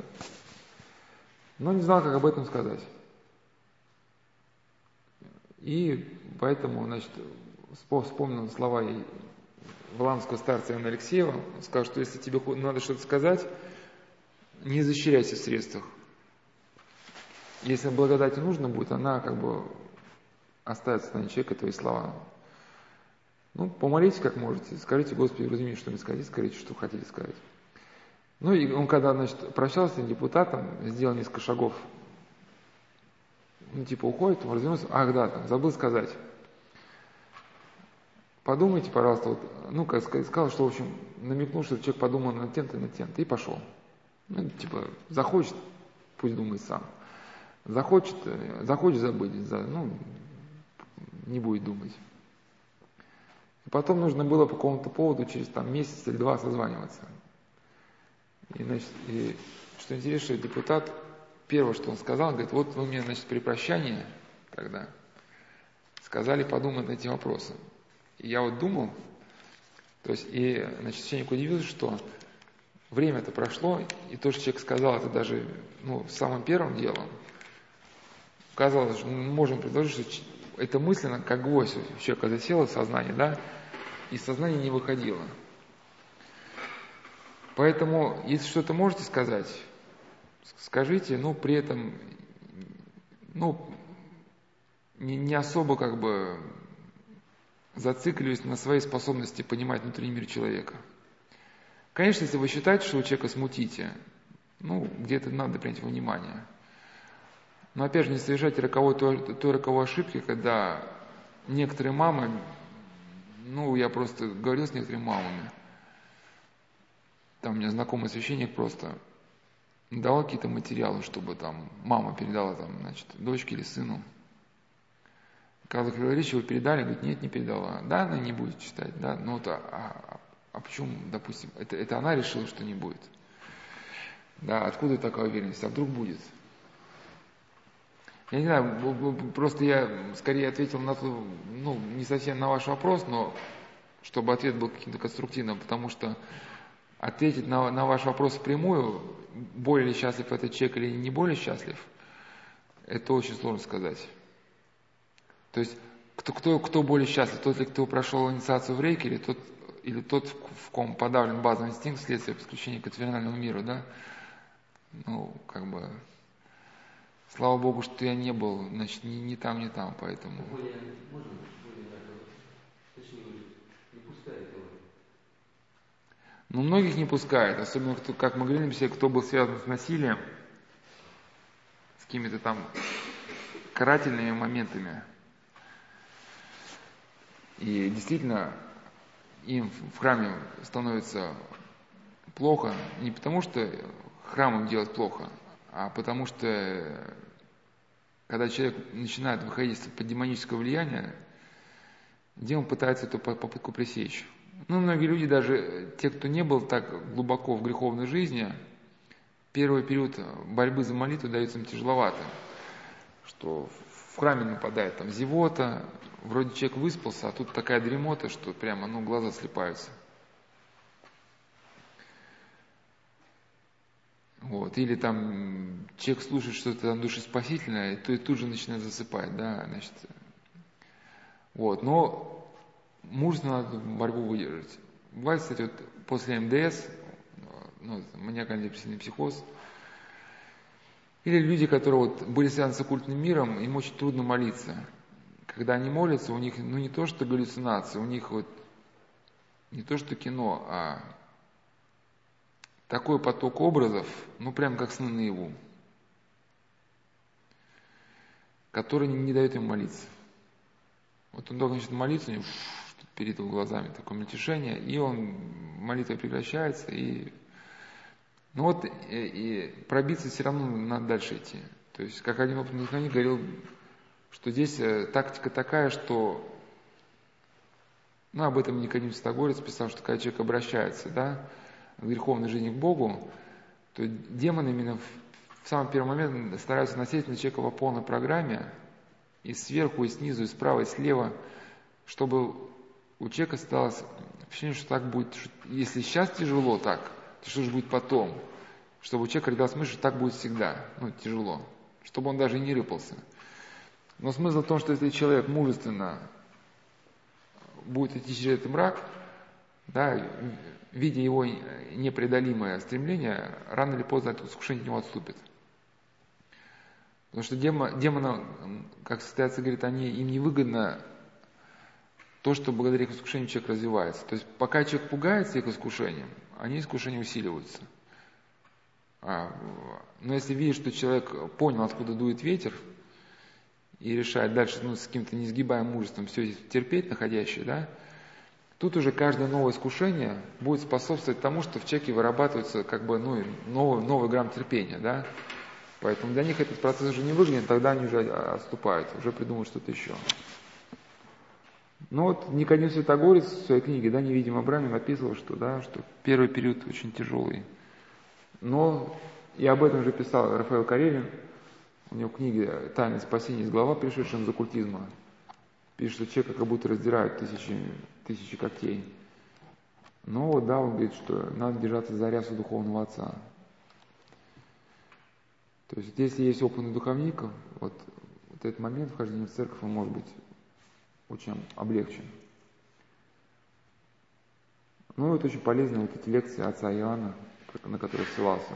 Он делает некие, некие такие акценты, о которых нигде не прочитаешь, потому что просто человек говорит человек с колоссальным опытом, и поэтому ну, у нас там 70 лекций, у него 3, но, но очень ценные. У, него, у нас просто как бы так,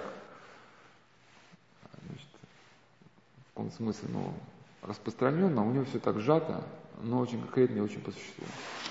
И те акценты, которые он делает, они очень-очень важны. На что обратить внимание.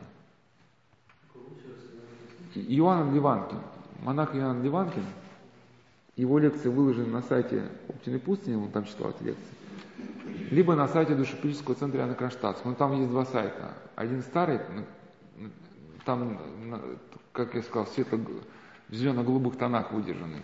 Но там на титульной странице есть упоминание, что сейчас вся информация перенесена на новый сайт. Новый сайт у них такой, черно-фиолетовый тонах. Вот там надо посмотреть видео, акту, актуальные видели, что-то вот как-то вот, ну где-то пощелкать там. Ну, э, сайт душепсихического центра Иоанна Кронштадтского.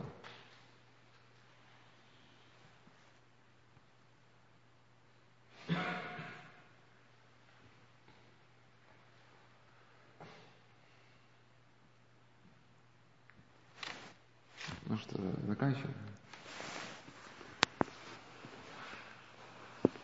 И как это